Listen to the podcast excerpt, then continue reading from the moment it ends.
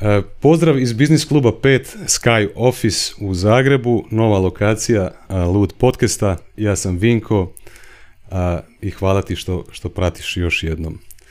E, danas je preko puta mene izuzetno popularna osoba i popularan gost u zadnje vrijeme. Zašto to kažem? Zato što sam primijetio da ga i drugi podcasteri u Hrvatskoj ovaj, su ga pozivali kao svog gosta u zadnje vrijeme, pa ja mogu dati čak i, i mali shout out, recimo Super Human Life podcastu ili, ili, ili podcastu od Matea, Matea Čorluke Human Lab podcast. Preko puta mene je, i sad ću reći onako sa finim istarskim, pošto ovaj Srđan živi u Puli, znači preko puta mene je Srđan Bogićević, sam dobro rekao, sa dva mekač. Yes, Srđane, pozdrav, kako si? Hvala ti na pozivu, jako dobro. I uzbuđen mogu ti reći. Uzbuđen? Uzbuđen. Ozbiljno. Znači ja nisam nimalo uzbuđen, ali evo, gledatelji ne znaju da sam tri puta ponavljao uvod, što mi se nikad nije desilo do sada, ali evo, ne znam, pokušao sam neki novi, kao neki fancy uvod, ali nije prošao, lajte. Srđane, hvala ti što si prihvatio moj poziv, što si gost Lud podcasta. Jel bi mogao reći u par kratkih crtica zašto si ti tu ovaj, i šta trenutno radiš u životu da je toliko, da je toliko ovaj, potražnje za tvojim znanjem i za onim što ti radiš sada? Mm. Kad me pitaju ono, ko sam, šta sam, kako sam, obično volim kažem sam običan čovjek, ali generalno, ajde, ako ćemo po tom nekom principu um, pisac, autor knjige, tačnije dve, i neuroistraživač. Kad kažem neuroistraživač, znači da istražujem sve one stvari koje mene pre svega zanimaju vezano za reprogramiranje podsvesti, znači sve protokole i prakse koje mogu omogućiti da promijenimo svoj mozak i telo, kako smo živjeli kvalitetnim životom. I to radim s jednom ogromnom strašću i razlog što je to sada postalo malo potraženije, da kažem, u zadnje neko vreme je, ja verujem čisto zbog načina koji možda pričam, jer nauku prezentujem po narodski uz neke psovke i tako neke stvari gdje ljudi mi šalju konstantno poruke kažu e hvala konačno da neki naš Balkanac onako sočno kaže neke stvari i stručno, ali i narodski rečeno. I mislim da ta neka pojednostavnost, mislim da taj neki talent da pojednostavim kompleksne stvari na lako ostvarljiv način, da svaka osoba koja sluša može stvarno razumjeti čemu se radi, da ne bude previše kompleksno. Jer, na primjer, zadnjih nekoliko godina sam proveo konstantno čitajući naučne radove i budu brutalni naučni radovi, dođu nova otkrića i dati i sad neki naučnik izbaci rad na PubMedu, Neuroscience News, to su neki sajti koje ja pratim i ti pročitaš rad, sve super, sve dobre studije, nema protokol. Znači dao si mi bukvalno brutalnu teoriju, sve lepo, a šta radim sa tom teorijom? Znači nema protokol. I onda su pojavili se neki novi naučnici koji su počeli daju protokole, ali opet sve to nekim kompleksnim jezikom objašnjeno, da većinu ljudi ne zanima to uopšte. I onda ajde da ja to prezentujem malo jednostavnije i mislim da je tu možda razlog zašto je eventualno moj profil skočio i moj neke, uh, kažem i program i svašta Biznis i biznis zapravo da, je krenio puno bolje iza, iza cijele te priče. Ono što je bila moja želja zapravo kad sam pokrenio Lud podcast malo sam proučavao ovu našu sredinu, recimo ovaj Balkana, e, vidim da, da smo izuzetno okrenuti i da smo ovaj, mentalno u Americi, e, da smo impresionirani i da smo pod utjecajem tog sadržaja iz Amerike. Ovaj, e, I moja je želja bila da ja krenem, pa vidim da su krenuli i drugi oko mene ovaj, na ovim našim prostorima raditi sadržaj na te teme ovaj, razvoja čovjeka, ljudskih potencijala i tako nekih stvari, ovaj, što mi je izuzetno drago. E, I moja želja je zapravo bila da zašto, zašto bi mi stalno slušali Amerikance što oni nama imaju poručiti, sve ok, ovaj, zašto mi ne bi slušali ljude sa naših prostora i vidjeli što oni imaju za poručiti i zašto bi, mi, zašto bi stalno ljude s ovih prostora smatrali manje bitnima ili manje vrijednima ovaj, njihovo znanje u odnosu na ono američko. A ja se nadam da ćemo doći do trenutka kad će Amerikanci slušati što se e, događa na ovim prostorima i na koji način se promišlja kod nas. Evo, to je moja želja. Mm, znaš što zanimljivo, što recimo kao neko koji je odras na Balkanu i žive u Kanadi godinama, imao priliku da prisustvujem nekom znanju, informacijama koje stvarno ne postoji, neuronauka ne postoji, ne izučava se, bar ne u, u kontekstu koji se tamo to radi. Mislim, tamo imaš pravih, ja nisam neuronaučnik, samo neuroistraživač, čitam literaturu, prevodim je i dajem ljudima na jednostavan način da je svare i primene, dok tamo imaš pravih neuronaučnika koji su stvarno fantastični i podcasteri i biznismeni i znaju da, da predaju znanje, ali svi ti tamo ljudi, da li su neuronaučnici, da li su koučevi, da li su podcasteri, da li su šta god, nije bitno, nisu odrasli na Balkanu. I oni ne znaju što znači život ovdje. Ne nisu, poznaju kulturu. Ne poznaju kulturu, ne poznaju mentalitet, nisu prošli kroz neke ratove kroz koje smo mi možda prošli. I vrlo često čuješ recimo na mom Instagramu da ja konstantno ljudima govorim ali zašto čitate strane autore? U svo dužno poštovanje prema svima njima koji stvarno imaju fenomenalan sadržaj. Zbog vrijednosti očito. Tačno, ali da promenimo to. Da ja dovodim ljude za koje znam da imaju kvalitetnu knjigu, koji imaju mhm. kvalitetan sadržaj, koji imaju kvalitetan YouTube kanal, kvalitetan podcast. Hajde da vidimo promjenu taj narativ. Međutim, ne mogu ja da kažem tebi da čitaš domaćeg autora ako ga ja ne čitam. To je mhm. vrlo bitna stvar. Bravo. E sad, pošto ja ne čitam knjige, jednostavno ne radim to već godinama iz nekog prostora što mi je lakše podcaste, slušam i audio knjige. mm Ono što sam također počeo da propagiram jeste slušanje domaćih podcastera. Ali sam i tako i sam zapratio nekoliko vas i počeo sam da slušam. Jer onda ako tebi kažem, to je neki integritet i neka vrednost iza čega ja stojim. I vrlo je bitno da promovišemo one ljude koji stvarno se trude da pomognu, kao što je ovaj podcast, kao što su dva koji si spomenuo, ima tu još dosta njih, ali zaista je vrlo, vrlo bitno da promijenimo mindset, jer ljude koje dovode, a ja sam gledao vaše goste, a kad kažem vaše, mislim nekoliko vas, to su ljudi koji su ovdje odrasti i ovdje kreirali biznis i ovdje napravili promjenu. A promjena ne kreće negdje tamo, samo što to negdje došlo iz Amerike, Kanade, znači da je više vrijedno od ovoga ovdje. Šta više, uveć biti vrijedniji od ovdje, jer ta osoba je prošla ovaj sistem gdje postoji jako, veliki broj, jako velika korupcija, gdje postoji jako veliki broj trebati konekcija, veze, svašta nešto, teško je probiti se. Možda to bilo poverenje, po meni to nije više percepcija. Ja vjerujem da je lako probiti se ovdje, da je, to je nešto što recimo meni Kanada dobro donela. Je daleko otvorenija zemlja pa mi je omogućeno da više, veću i širu sliku vidim. I sad recimo kada meni ljudi kažu da ovdje teško se živi, meni to ne pije vodu ja mislim da je to ipak malo generacijski prevedena ta svijest sa Možda naše uvjerenje koje zapravo nije istinito. Koje nije istinito uopšte, već je jedna super izgovor da se kaže da ja nisam odgovoran za, za svoj život. I to je najteža stvar koju svaka osoba može promijeniti. Mm. Nijedna promjena ne kreće dok ti ne preuzmeš odgovornost i shvatiš da si ti taj koji mora prvo da, da krene od sebe, da se menja, da preuzme odgovornost situacija. Ne možeš uzeti odgovornost za neke situacije koje se desile, a nisu imali veze s tobom, ratovi, ne znam, zlostavljanje, traume. Ti ne, to je neke stvari koje se desile gdje ti nisi imao kontrolu, ali imaš kontrolu na svojim stavovima, imaš kontrolu na svojom edukacijom, da se obrazuješ, da pređeš preko toga, da naučiš samo da izvučeš i odatle i da se pomeriš sa te tačke. Znači svaka osoba može to uraditi 100%, samo treba da zna kako, potrebno određeno znanje. I zato ima ljudi koji su, ja znam veliki broj ljudi koji su, koje sam vidio iz prve ruke kako žive, šta nude, odakle dolaze informacije i kako uče. I mogu ti reći, ima veliki broj dobrih ljudi. Na našim prostorima. Na našim prostorima. Odakle dolaze informacije? Tim, tim ljudima? zavisi. Mnogi od ovih koji ja... svojih prostora? Sad ću ti kažem, mnogi o kojima ja, koje, na koje ja mislim, mislim mogu spomenuti njihova imena, uglavnom iz sobstvenog iskustva. Uh Što je vrlo, vrlo, vrlo bitno. Jer znanje se može pokupiti bilo gdje, ali to znanje ako se predaje kroz svoje iskustvo, e, to ima moć. No je nešto što recimo na mom Instagram profilu ili na, na mojim programima, kroz moja učenja, vrlo često ljudima govorim samo one stvari koje sam ja prošao. Desi mi se da osoba ima problem za koji ja nisam imao u životu, nisam ga iskusio, ali znam protokol za taj problem i kažem po studijama koje sam ja pročitao, informaciju koju došao te te osobe, evo protokol proba, ja ga nisam probao i uvijek naglasim. I mi je vrlo bitno znati da, da neke stvari sam radio, neke stvari nisam. I uglavnom sve što predajem, predajem kroz svoje iskustvo, jer najbolji način učenja nije te, teorija, već iskustvena teorija i, i ta, neko, ta neka praksa. Mm. Slažem se s tobom.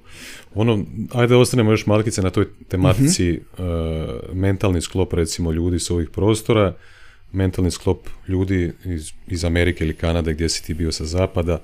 Ovaj, ja sam recimo sebe, sebe uhvatio isto tako da sam godinama zapravo konzumirao sadržaj koji dolazi sa zapada, mm ovaj, bilo to kroz filmove, glazbu, knjige, pa kasnije audio knjige, podcaste i tako dalje. Ovaj, I onda sam shvatio zapravo, mislim, ja, ja i kroz svoj posao svakodnevno pričam engleski jezik e, i kako sam konzumirao izuzetno puno sadržaja na engleskom jeziku, shvatio sam da vokabular moj hrvatskog nije napredovao u odnosu na, a opet nikad neću doći na razinu materinjeg jezika na engleskom jeziku, jel tako, niti će moj izgovor biti kakav treba i tako dalje.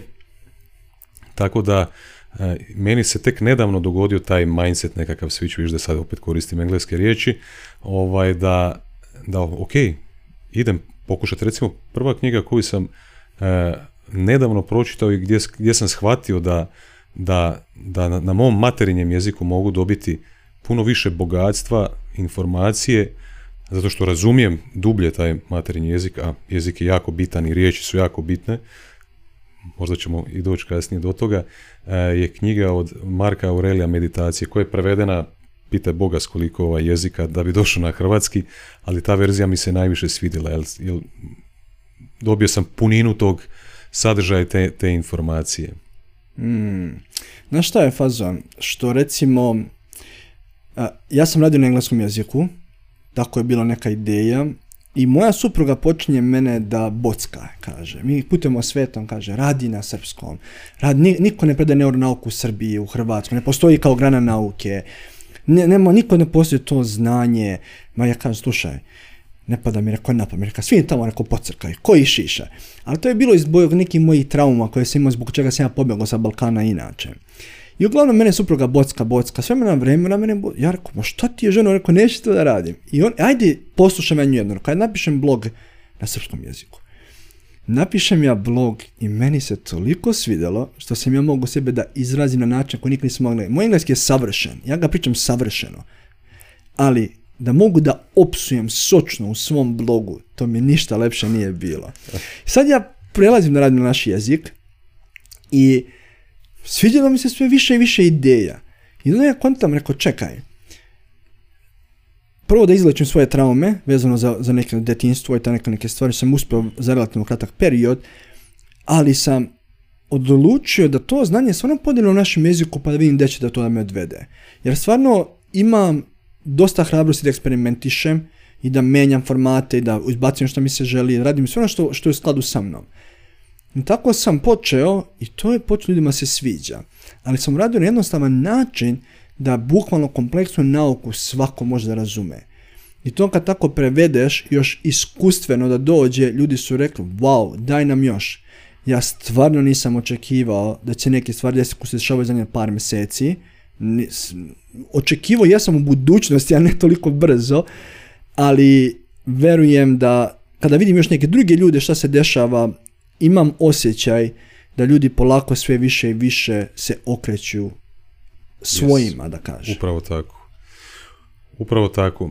Meni se čini da jako puno, ostaćemo još kratko na jeziku, meni se čini da ljude spriječava misao da je ovo tržište limitirano. Recimo kada razmišljaju poslovno, ti sad kad si krenio, ti si krenio na engleskom jeziku koji internacionalni jezik može primiti puno više publike, jel tako, mhm. ovaj, možeš imati veći doseg, mhm. ovaj, a onda zapravo shvatiš kad radiš na engleskom konkurencija ti je puno veća, jel tako.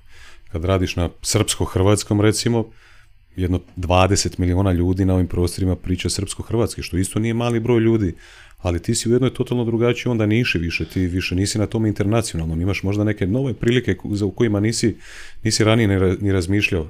To je recimo ljepota toga. Ljude, ljude je spričavalo upravo ta pomisao, ok, šta ću ja raditi ovdje, zašto da radim u srpsko-hrvatskom, kome ću ja išta ovdje uh, ispromovirati, kome ću šta prodati, malo je tržište.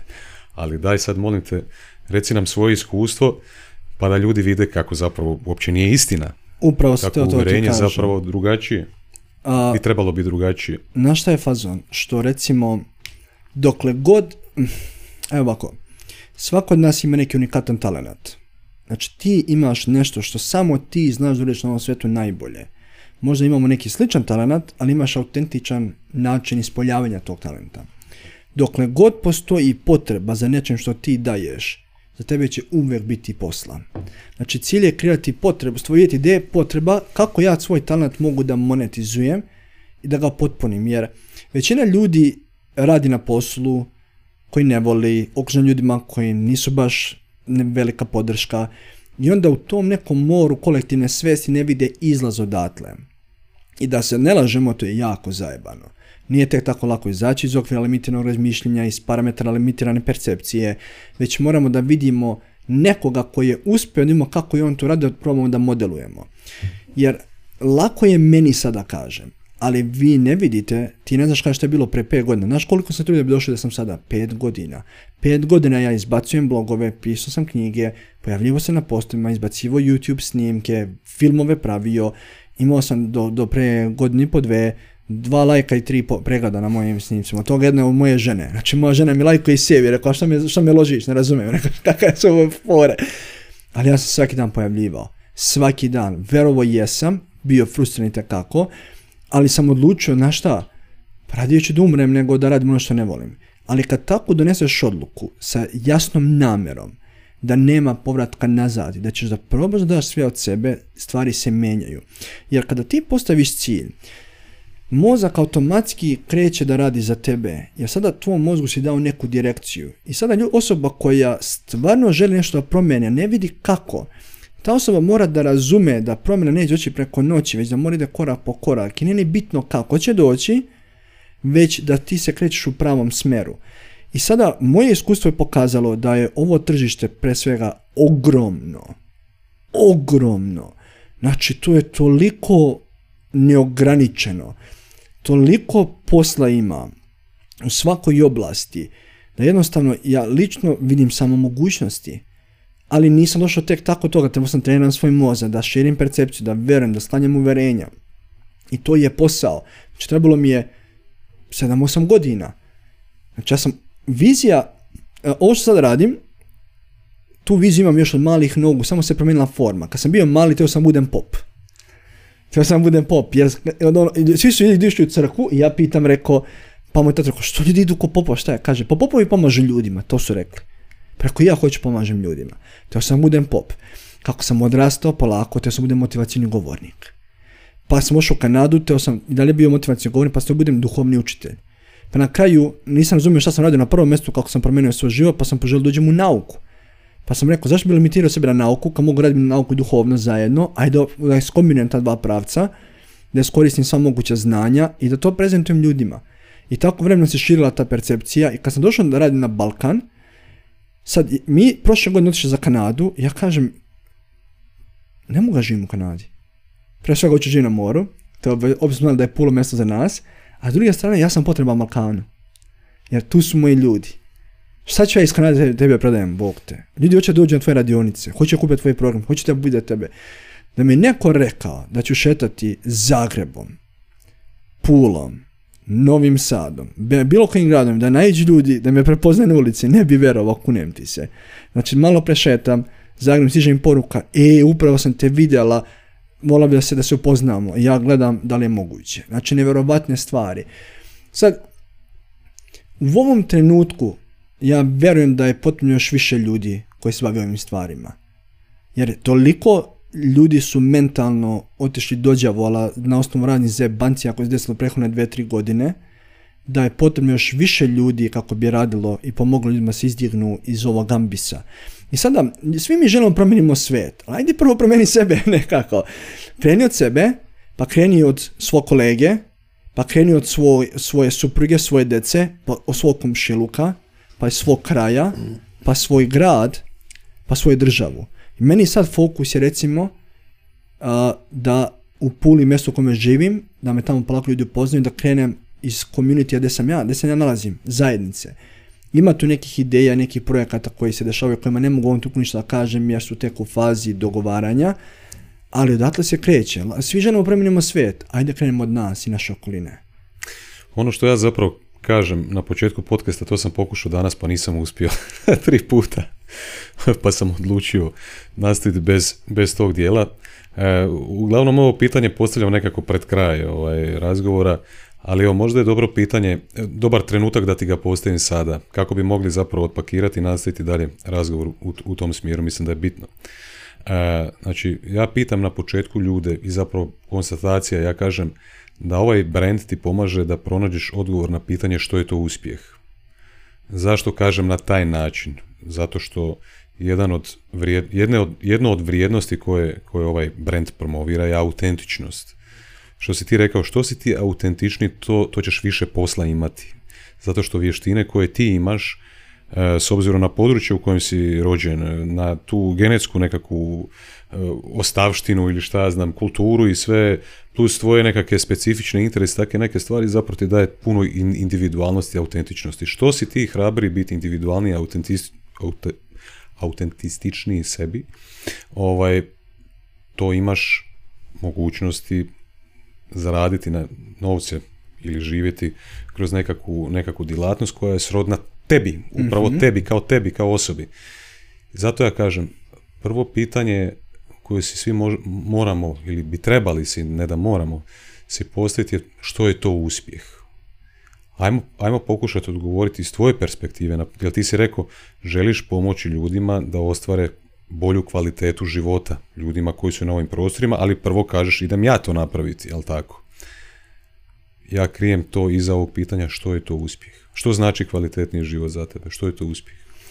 A, nadam se da mi ne zametili, ja se ne slažem da je to najvažnije pitanje. Najvažnije pitanje je koja je vizija tvog života. Okay. Ne šta je uspjeh, jer uspjeh može da se definiše subjektivno. Uspjeh može biti da imaš kvalitetnije odnose. Vizija je isto subjektivna. Znači ja iza ovoga uspjeh imam E, imam čak ja kad, kad mm si posljedno to pitanje, ja, ja pitam šta će mene ispuniti, koja je moja svrha. Ne mislim na financijski uspjeh. Ne, ne, ne, to je jedna dimenzija. Jasno. Uh, I to je zapravo onda tvoja i vizija. Sad su u pitanju možda riječi. Da, da. Radi se o tome da kada znaš šta želiš i ako dođeš nekoj meri do toga, pretpostavljam da je to uspjeh ali lično nekako izbjegavam reći uspjeh. Okay. I, i, Za, kako ti konotacije ima, zašto izbjegavaš tu riječ? Ne zbog sebe kao mene, jer već više da, da volio bi da ljudi teže ispunjenom životu nego uspjehu. Jer uspjeh meni, uvijek predstavlja nešto grandiozno. Meni uspjeh, meni uspjeh znači ispunjenje. Ok, znači to je ta, opet ja, subjektivna interpretacija. Tako je, da. Subjektivna interpretacija, ali ako ćemo... Ali riječi su bitne. Da, da jer reči stvaraju koncepcije u mozgu koji kasnije stvara neke druge predikcije. Ali radi se o tome da, ajde uzet ćemo, koristit ćemo riječ uspjeh, nije problem. uspjeh znači radiš ono što voliš, da imaš kvalitetne odnose, kako sa partnerom, sa djecom, sa familijom, da ono što voliš budeš plaćen za to, da si zdrav, mentalno, emocionalno, fizički i da jednostavno živiš neki kvalitetan život u nekom balansu, šta god taj balans bio za tebe. Sada, na Balkanu Mislim, ovo je zaista, ja ne mogu vjerovati da dalje pričate priče. Na Balkanu postoji uvjerenje da ne možeš imati jare i pare, da ne možeš imati novac i zdravlje, da ne može, ne znam, ljubav i novac i te neke gluposti nema veze sa životom. To je automatski limitirano uvjerenje koje zaista je totalno nese. Ne znam ko nam ga je usadio u glavu, ali je bullshit teški. Znači mi moramo prvo da, da razumemo da se može imati apsolutno sve a, po, neko će pa po kojoj ceni, pa neka cena se mora platiti, to je tačno, ali ćeš pre ili kasnije može doći do ispunjenja života. Ako gledamo sad u ovom trenutku, ja mogu samo pitati za ovaj trenutak, ne znam za budućnost, za prošlost nije ni bitna, ali u ovom nekom trenutku manje više živim skoro stvarno ispunjen život. Imam osobu koju jako puno volim, koja mene voli, koja je moj partner, a djecu još uvijek nemamo jer nam nisu stvarno bilo u planu, u barem trenutku toga, a, živimo tamo gdje želimo, imamo vremenski, financijski i geografsku slobodu da kažem, radim ono što volim, što sam plaćen za to i radim sa velikim uživanjem, još ako možda kreiraš neku promjenu sa time čime se baviš, još bolje. Znači, uspjeh, možemo da reći da je uspjeh uh, mora biti definisan nekom vizijom. Znači, vizija, stvari mora biti definisan vizijom svoje budućnosti da bi znali što znači uspjeh za nas. I ako to znamo u kom pravcu želimo da idemo, već u startu sebi pomažemo. Problem je što većina ljudi ne zna šta želi. I ako ne znaš šta želiš, super je znati šta ne želiš, pa napraviš neki kontrast. Sad je opet, ja sam imao, ne znam što sam imao tu sreću da znam od malih mnogo šta želim, ali u nekom trenutku će znati ti šta želiš. Ja recimo nisam znao da sam pisac. Pre pet godina, 2017. godine, dolazi moj prijatelj sa folklora, igrao sam folklor u Torontu, Kaže, Srki, ti bi trebao pišeš blogove, rekao, rekao čoveče, ja u životu nisam pisao, kakav pisa čoveče. Sad tu neka bila priča među mene i njega i on kaže, ti si super. Rekao, Zorki, ja nisam u životu pisao. Kaže, kreni da pišeš, ja ću ti pomognem da otvorim ti website, da ti editujem, tada engleski još uvijek mi nije bio toliko dobar, bio dobar, ne toliko dobar. Rekao, a kako da piše? Kaže, e tako. Šta sad znači tako? Piše kao što govoriš. Rekao, ok. Ja u 28. 29. godini skontam da imam talent za pisanje. Nisam znao 29 godine. Ja krećem da pišem i mene to ispunjava. Sad ja radim posao koji ne volim, za koji sam jako dobro plaćen u Kanadi, više, duplo nego što je prosječna plata i više, ali me ispunjava ovo. Sad dolazimo do toga kako da napravim da mi hobi bude posao. I to je ključno pitanje. Sada upoznam tada moju suprugu, sad ta mila devojka, sadašnja supruga, i ona, ovo sad naravno mogu da podelim, ja sam faktički rukovodio građevinskom firmom, ona je radila kao socijalni radnik i psiholog u državnoj bolnici i nas dvoje smo imali oko 11-12 hiljada dolara platu, što je jako velika svota novca. Međutim, obe nismo volili svoj posao. Ja sam već napisao svoju prvu knjigu, ona već ima neke svoje stvari, žele se radi sa ženama, da bude dule i tako dalje. Nakon četiri mjeseca veze ja njoj kažem, aj se ti lepo udaj za mene, da mi napustimo naše poslove, krenemo putem o svijetu, da se posvetimo ovome što volimo. A ona ni 5-6 kaže, ajde. Ja rekao, jebote, što kakva žena. Čovječ je rekao, ajde dok se ne predomisli, menjaj temu, dok se nije predomislila. I sad krećemo mi ona, i ona kaže, a gdje ćemo da idemo? Brate, ja sam njoj u pet minuta dao ceo plan. Rekao, idemo u one zemlje, da znam ne moramo plaćamo smješta, jer je to najskuplje. Rekao, krećemo u Del Salvadora, tu imam prijatelja iz detinstva. Centralna Amerika. Kaže ona, ok. E sada, šta smo mi uradili? Ona bude strategičan, da bude strategijski nastrojen. I to ljudi, svako ko ovo sluša, možda se poistovjeti sa tim. Ako imate posao koji ne volite, a imate neki hobi ili talent za koji želite da unovčite, ideja je da se krene, da se, da, da nam to bude hobi i da skontamo način na koji ćemo to monetizmu. Ja ne mogu to da naučim ljudi jer svakoga je posebno individualno, ali mogu podijeliti moje iskustvo što se meni desilo. Uglavnom, mi smo se dogovorili da uštedimo dovoljnu količinu novca, da damo sebi vremenski prozor od neke 2-3 godine da možemo da preživimo bez jednog centa. Deo te strategije je bio da ja radim recimo svaki dan umjesto 7-8 sati, 12 do 14-16 sati. Da bi što taj novac koji sam zacrtao. Deo strategije je bio da idemo u one zemlje koje su izuzetno jeftine. znači idemo tamo gdje je stvarno jeftino, jer možemo duže da živimo. Kostarika je jedna od najskupljih zemalja, ali to je moja žena želela, ok, idemo u Kostariku, nakon nje idemo u Egipat ili tako negdje, siromašna neka zemlja. Mislim, ali to je bio deo strategije. I mi smo skupili svotu novca za neki 10 mjeseci, 11. mjesecu krenemo putem svetom. I sada, ideja je bila da se posvetimo 120% onome što volimo. Ja nisam znao kako ću započnem, nisam imao program, nisam imao znanje koje sada posjedujem, a sam rekao, da krenem, pišem blogove, imam knjigu, pa nešto će se desiti, radit ću radionice, to je neka ideja bila. Znači nešto njeno. Prošlo godinu dana putovanja, ništa, u stvari nakon godinu dana, to je već bio novembar 2020. godine, jedna moja prijateljica iz Srbije mi kaže, Sad pazi kako se život odvija. Ja imam viziju, imam ideju, želim da radim coaching, želim da budem govornik, da predajem nauku, a ne znam kako, ne znam gdje, ne znam kome. Nemam 300 followera, to sve iz Kanade, znači niko ne zna srpski. Sad ja predajem srpski jezik, dobijem neki 200 followera, brako super, lepo, 500, top, negdje se krenulo.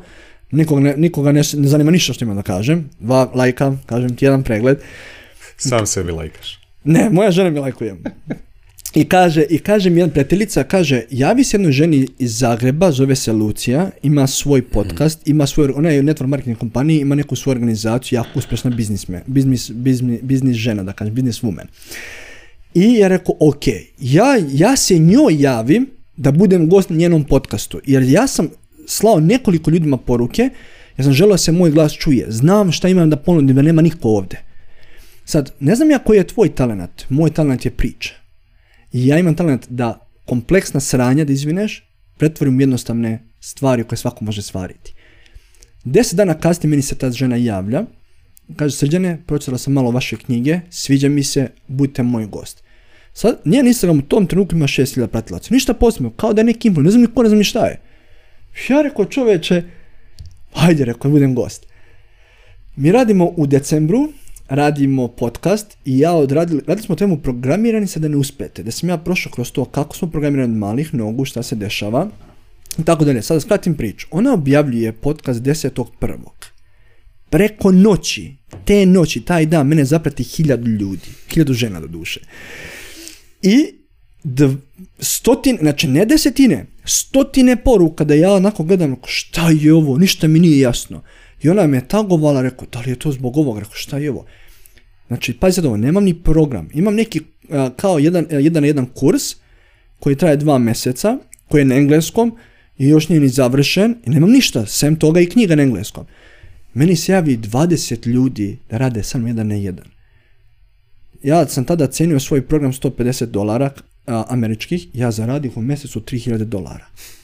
Mi u Egiptu rekao, šta je ovo, ništa mi nije jasno. Sljedeći mjesec mi se javljaju ljudi, žele da rade, znači imam 1500 pratilaca. Ja dobijem ideju, rekao, čoveče, ajde da učim neuronauku kroz podcaste. Znači, plaćen membership platforma na Patreonu, gdje ću ja da dajem svaki mjesec 2, 3, 4, 5 tema koje će ti da platiš. Tada je bilo 13 eura za početak. Ja rekao, ok, izbacim story na Instagram, postavim istraživanje da li ljudi žele. Prijavilo se njih 40, rekao, njih će se 15 prijaviti sigurno. Prvi mjesec mi se javi 57 ljudi. Ja rekao, jebate, ovo je dobro. Sad pazi, odjednom se stvara platforma, 1500 ljudi, ja zarađujem par stotina eura. Rekao, ženo, ovo je dobro, čoveče. Sad, cijela prošla godina je bila ta da sam prilike bi imao oko 40 ljudi prosječno na mjesečnom programu, tad sam samo podcast program, ali moja prva radionica na programiranju ima bilo je 65 ljudi. Rekao, čoveče, ne, nije mi rekao, dobro je. I sada ja idem polako i dalje se pojavljujem i dalje, sada, taktika je bila da dovedem u live na moj profil sve ljudi koji imaju veliki following sa namjerom da oni daju svoje znanje, ali da se između moje znanje ukopa. Znači, radio sam izuzetno strategijski. Naravno, sam mogu kaži, mislim, to je činjenica. Znači, dovedem tebe, ako imaš 10.000 pratilaca, ja znam da ti ne znaš ono što ja znam, i u nekom trenutku će se stvoriti prilika da ja uletim da prezentujem svoje znanje.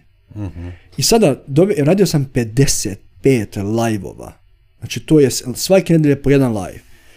Meni su broj pratilaca porastao neki 5000 do kraja prošle godine. I ja krajem godine imam oko 40 ljudi na podcast programu, i mjesečno. mjesečno i radim radionice, svaka radionica 80-100 ljudi se prijavi. Znači još uvijek nisam dostigao taj neki uspjeh, ako ga nazovemo, ali radim ono što volim, neki novac imam, jer ko čoveče, ovo je super. Da bi ove godine u trećem mjesecu samo odjednom sve eksplodiralo. Ja sam dao jednu ponudu, ljudi se prijavili, moj podcast je skočio na 100 ljudi mjesečno. Započeo sam blog program jer mi je ideja bila da objavim knjigu Znaš šta je fazno kad radiš naučne knjige? Što se nauka non stop menja. Ono što danas novo, sutra može biti staro, može biti čak i netačno. I objavljivati knjige sa naučnog aspekta je jako nezahvalno i to ostaje zauvek. Ja sam objavio svoju knjigu čisto da bi se čulo za Srđana Bogićevića, da bih mogao sada dođem kod tebe pokati dam knjigu koju inače nisam dao sada, a dobit će sljedeći put. Ovaj, ti dam knjigu da se sazna za mene i odjednom, sada meni se javljaju ljudi za programe, iz radionice, i za svašta nešto. Ja sam došao na ideju, sad pazi ovo, Ovi, postoji nekoliko protokola koje ću detaljno sad objasniti, ako, ako je skladu sa tobom. Znači da ljudi dobiju nešto stvarno merljivo. Dobijem ideju da napišem blog program, znači budu moje knjige kroz poglavlja. Čistan, znači poglavlja u vidu radionica, pisane radionice. I tu se prijavi ljudi. Dobijem ideju za univerzitet, prijave se ljudi. I odjednom ja živim gdje želim, imam recimo primjer možda auto koji želim, koji ništa nije specijalno, meni je super, ja ga volim, platio sam ga lepo sa zadovoljstvom, sa osobom koju volim, tamo gdje želimo i sada naravno gledamo još neke više snove, veće neke ciljeve. Sada, pitanje koje se pojavi šta me je dovelo do ovoga. Sad ću da dam praktične stvari koje svako može odmah primijeniti. Prvo je vizija moje budućnosti. Zašto je bitno definisati viziju svoje budućnosti? Znati šta želiš od života, da znaš šta uspjeh za tebe predstavlja. Mi imamo, imam ja, ovo je moj alat, bez koga ja ne idem nigde. Kada ti postaviš viziju svoje budućnosti, ti to postaviš svojim neokorteksom, odnosno mislećim dijelom mozga i prefrontalnim korteksom. Ta vizija je samo misl, odnosno samo informacija koja tvom mozgu ne znači apsolutno ništa. Sve dok ta informacija ne kreira vizualnu sliku u vizualnom dijelu korteksa. Kada ta informacija stvori mentalnu sliku, automatski šalje informacije ka emocionalnim procesnim centrima, specifično, barem ono što znamo po studijama, amigdali, koja procjenjuje stepen značaja te informacije. Amigdala se misli da je centar za strah, međutim to je i takako netačno. Jedan je od centara za strah, ali ima još neke druge funkcije. Jedna funkcija da procjeni stepen značaja vizije za tebe. Sada, kada, kako, pitanje koje se postavlja kako mozak procjenjuje šta je značajno, a šta nije. Jer postoji jezik koji mozak razume, a to je jezik neurohemikalija. Čuo se njih, dopamin, serotonin, epinefrin, acetylholin. Sada, kada si ti definisan vizijom svoje budućnosti, šta osjećaš? Uzbuđenje? Uzbuđenje. Uzbuđenje. Strast, entuzijazam. Strast, entuzijazam. Znači ti sad zamišljaš svoj cilj, stvorio si mentalnu sliku, osjećaš uzbuđenje. To je znak da se vjerovatno iz mentalno tagmentalne erije oslobodio dopamin. I u tom trenutku, na taj način, posle oslobodio dopamin, to su senzacije koje ti konstruišeš kao emocije. Jer sa biološkog aspekta, uzbuđenje ili strah je jedna te ista senzacija, ali tvoja percepcija te senzacije je ono što kreira emociju, odnosno konstruiš emociju. I ti sada stvoriš značenje te senzacije i tako postepeno programiraš mozak da mozak razumije šta ti želiš. I što više to radiš, mozak sada radi sljedeću stvar. Postoji dio mozga, sad ovdje su mi na ovom su mi delu obeležene ovaj, i regije mozga možda lakše da bi ti video. uh Postoji dio mozga koji se naziva retikularni aktivacioni sistem. Ima nekoliko funkcija da te stavi da spavaš, još neke druge stvari, ali on deluje kao filter za širenje, za protok informacija. On određuje koje će informacije doći do tvoje svesti, a koje neće. Ako ti sada kažeš, Srki, brate, hoću ja kupiti novog BMW-a, plavog, džipa, X trojka, na primjer, Lupiću. Odjednom vidiš X trojke svuda i to baš plave. Ali zašto vidiš? Oni su dalje bile tu. Vidiš je ti mozak sada dozvolio, proširio je filter da ta informacija dopre do tvoje svijesti jer je shvatio značaj. Kada tvoj mozak shvati značaj te informacije, odnosno vizije tvoje budućnosti, on sada kreće radi za tebe. I tvoj zadatak je da mu konstantno, da ga konstantno učiš šta je bitno za tebe, da ga, da ga sa neke strane nagovaraš da je u redu promeniti se. U redu je želeti, jer mozak, ono što većina ljudi ne razume, da promjena mozga pre formiranja i nakon formiranja nije ista. Do faze formiranja mozak je lako oblikovao senza, ovaj, percepcije. Kad se mozak formira? Kad je, kad Između 25. i 35. godine. 25. 35. Da. Kada to kažemo, znači tad se formira završni odnosno prefrontalni korteks. Mnoge stvari su formirale mnogo ranije, limbički sistem i tako dalje. Ali do formiranja mozga, mozak ti je bukvalno bio otvoren za informacije. Znači sve je upio, zato ti možeš da se promeniš vrlo lako dok si mlad, naučiš deset jezika, kad imaš toliko znanja i vještine. I kad jednom trenutku kada mozak shvati da ima dovoljno informacija da osigura tvoj opstanak, on se sa neke strane zatvara. I sada ušao u tu neku zonu sigurnosti za njega i ne želi da se promeni. I sve što predstavlja opasnost da on percipira po tvoju sigurnost, mentalnu opasnost, fizičku, emocionalnu, financijsku, zdravstvenu, on želi te zaštiti sa programima, uverenjima, nemoj to da radiš, nemoj danas, kreni sutra. Znači ti mora da ga učiš postepeno da je u redu promijeniti se, u redu je želiti više od života, u redu imati bolje prijatelje, u redu imati više novca, u redu imati ljubav, u redu je putovati svetom. I to radiš kroz razne metode i prakse, te pričaš jezikom koji on razume, jezik mozga neurohemikalije. I kada to radiš dan za danom, dan za danom, sada mozak kreće da radi za tebe, optimizuješ ga, širiš svoju percepciju, senzacije drugačije konstruišeš ili rekonstruišeš. E sada tu postoji jedna caga. Ako ti sada sedneš i zamišljaš taj cilj, zamišljaš kao da se ostvario, vizuališ ga, osjećaš senzacije koje percipiraš kao uzbuđenje, oslobodio se dopamin. U tom trenutku kad ti to radiš, nebitno koja praksa u pitanju, otvoreno zatvoreno oči nije bitno, tvoj mozak zaista ne zna razliku između tvoje mašte i 3D realnosti. Problem nastaje što ljudi ne razumiju da svaka neurohemikalija ima određeni vremenski prozor do koga je pik došao gore i kada se spušta. Jer kada ti oslobodiš dopamin, on se diže neki nivo. I nakon nekog nivoa on će opasti. Koliko će opasti dole, zavisi od subjektivne, interpretacije koliko je otišao gore. I kada ti nakon recimo neke prakse poput vizualizacije, za koju svi znaju, da se oslobodi dopamin, mozak shvati što želi. Ti imaš vremenski prozor u kome moraš da reaguješ. To je tvoj filter da svi znaju. Da, nadam se da znaju. Ovaj, Sad ćete znati. Sad ćete znati da ti imaš vremenski prozor u kome mora preduzmeš akciju ili demonstriraš neko ponašanje koje je u skladu sa promjenom koju želiš da ostvariš. I problem nastaje kada ljudi dobiju ideju moraš da reaguješ na ideju. Ako si čuo, dobio sam ideju za podcast program, reagovao sam odmah, preduzeo sam akciju. Dobio sam ideju za radionicu, preduzeo sam akciju. Dobio sam ideju za blog, preduzeo sam akciju. I uglavnom je problem tu. Što ljudi... Kako od vizije. Zato što... Znači, čak je prvi zadatak je znati što želiš. Da. Nakon što znaš što želiš, možeš koristiti tehnike pomoću vizualizacije koje ti gdje te onda tvoj mozak zapravo podržava kroz lučenje dopamina i nekih drugih ali određeni vremenski period mozak zahtjeva povratnu informaciju. Kako napraviti, kako premostiti taj most mhm. između vizije, ako znaš mm već koja ti je vizija, i te akcije. Jer čini mi se da u najveći broj ljudi pada tu. Zato što ljudi ne vjeruju da će akcija proizvesti rezultat. Ne radi se o akciji uopšte. Pazi ovo. Ti sada... Što je u pitanju? Strah? Uh, ne. Manjak, uh, manjak vjere u, u svoje sposobnosti? I jedno i drugo, a ima i nešto treće. Da li ćeš ti poduzeti akciju zavisi od toga da koje će predikcije tvoj mozak izbaciti. Kada kažem predikcije, mozak konstantno pravi predikcije. Sad u ovom trenutku dok ti mene slušaš, ja pričam, tvoj mozak kreira predikcije, šta ćeš ti sljedeće čuti na osnovu memorije tvoje prošlosti. I konstantno pravi predikcije. Ako ti sada se neš vizualizuješ i kažeš želim to i to i ostiš senzacije, tvoje, tvoj mozak reaguje, tvoje telo reaguje, ti ne znaš da li se dešava ili se ne dešava u realnom svetu. Nakon neko vremena ćeš dobiti neku ideju, dobit ćeš nagon da reaguješ, da preduzmeš neku formu akcije. Zašto? Mozak zahtjeva povratnu informaciju. Jer kada mu daš povratnu informaciju, mozak uči kroz iskustvo, mozak kaže aha, preduzio si akciju, haj sad ti pomognem ponovo.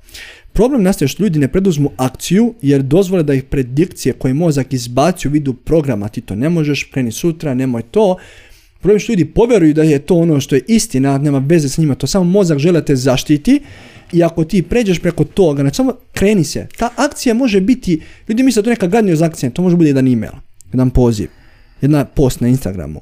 A, ideš napolje da uradiš nešto, potrči jedan krug, pojedi nešto što je zdravo. I ako predumeš akciju, sad ne radi se čak ni rezultatu akcije, to nije ono što mozak, već o samoj navici preduzimanja akcije konstantno. I kada to radiš, mozak uči na osnovu iskustva. I ako mozak zapamti si preduzeo akciju, on će da još više ideja. I sljedeći put menja predikciju. Jer sad si ga zbunio. Jer sad zadnjih deset puta nisi preduzeo akciju na bilo koju ideju, srao si po sebi, kuko si posiju depresiju i mozak sada odjednom se zbunio. Čeka šta je ovo? ovo, ovo? Ovo nije u skladu sa mojim predikcijama. Sad sam ga zbunio sa akcijom. Sa sljedeći put opet će ja proba. I ako 2, 3, 4, 5, 10 puta, zavisi od osobe do osobe, ti ga faktički zbunjuješ, on sada stvara drugačije predikcije na osnovu prethodnih iskustava. Hmm. E, to je cak. Što zapravo, kad kažeš predikcije, predikcija možeš reći to je trenutni program ili to je trenutni mentalni sklop koji, koji smo mi usvojili, to su trenutna uvjerenja koja smo mi usvojili kroz svoj, svoj život do tada i naravno teško je izaći, izaći, izaći iz tih okvira van. Da, ali sad postoji jedna stvar. Kada ti radiš prakse poput ovi, to je samo jedna praksa, ima i Boga Oca. Ono što ne razumije da kada se oslobode neurohemikale, ti imaš vremenski prozor. Kada je to novo? Imaš ofanzivne krugove mozga, imaš defanzivne krugove mozga. Ofanzivni krugovi mozga su oni krugovi koji ne znam, sreće, uzbuđenja, entuzijazma, strasti i tako dalje. Defanzivni krugovi mozga su strah, sumnja, depresija, anksioznost. Kada ti oslobodiš neurohemikale poput dopamina ili serotonina i ostiš uzbuđenje, zahvalnost, sreću, radost, u tom trenutku ofanzivni krugovi imaju primat odnosno na defanzivne krugove. Zašto, su oni, zašto, zašto? Jer ovi neuromodulatori imaju sposobnost da moduliraju aktivnost neurona na takav način da su određeni neuronski krugovi aktivni, a određeni su prigušeni, što znači kada ti osjećaš uzbuđenje, ti ne osjećaš strah. Ne možeš da imaš dva, dve senzacije istovremeno. Ti imaš vremenski okvir koji ti dozvoljava od strane mozga da su ti centri za strah i sumnju privremeno ugašeni i treba pridodati akciju u tom vremenskom prozoru koji može trajati par sekundi, par minuta, čak i par sati. E o tome se radi. Kada ovo razumeš, e onda, jer ako ne preduzmeš akciju, dolazi ovako, opazini se polako padaju dole, to ti je kao zamak, tvrđava pada i ova defanziva kreće u ofanzivu i odjednom se javljaju programi. Ja sam ti rekao da to nije za tebe. Vidiš da nisi ni prošli put, nisi nećeš ni znači, sad. brzo, brzo krenuti u akciju. Zato je, to je, jer mozak sam uči kroz iskustvo. Znači mora da pričaš njegovim jezikom, ali džaba pričanje jezikom kroz sve ove prakse, to je problem. Zašto praksa ne funkcionišu za ljude? ljudi zašto? Prakse ne funkcionišu za mnoge. To Dobro. kažu da ne funkcionišu. Ok. Nije da ne funkcionišu, već nisu iskustveno primijenili to znanje. Jer mozak zahteva povratnu informaciju od strane tela. Ako mu ne daš povratnu informaciju, mozak kako će drugačije nauči? Zašto bi se tvoj mozak promijenio ako mu ne daš razlog da se promijeni? E, ja pretpostavljam, možda je kriva pretpostavka, pa evo, zanima me tvoje mišljenje. Dok ovo sada pričaš, fantastičan e, riječnik, jednostavan, slušao sam puno drugih stranih autora koji pričaju o tome mislim da je ovo pitko i razumljivo ljudima s naših prostora. E, ali opet s druge strane, pretpostavljam da ljudi sad kad ovo gledaju i slušaju, da, da će početi tražiti izgovore. Zašto? Recimo, ti si jako lijepo ispričao svoju priču. Živio si u Kanadi onda rekao si, zarađivao sam toliko i toliko novaca mjesečno. Prvi izgovor ljudi koji su ovo gledali i slušali je najvjerojatnije bio ah, lako njemu, zarađivao je 10.000 dolara mjesečno. Pa, lako njemu, sad je mogao novce staviti sa strane i mogu je krenuti onda u smjeru svojih snova, svoje vizije i tako dalje.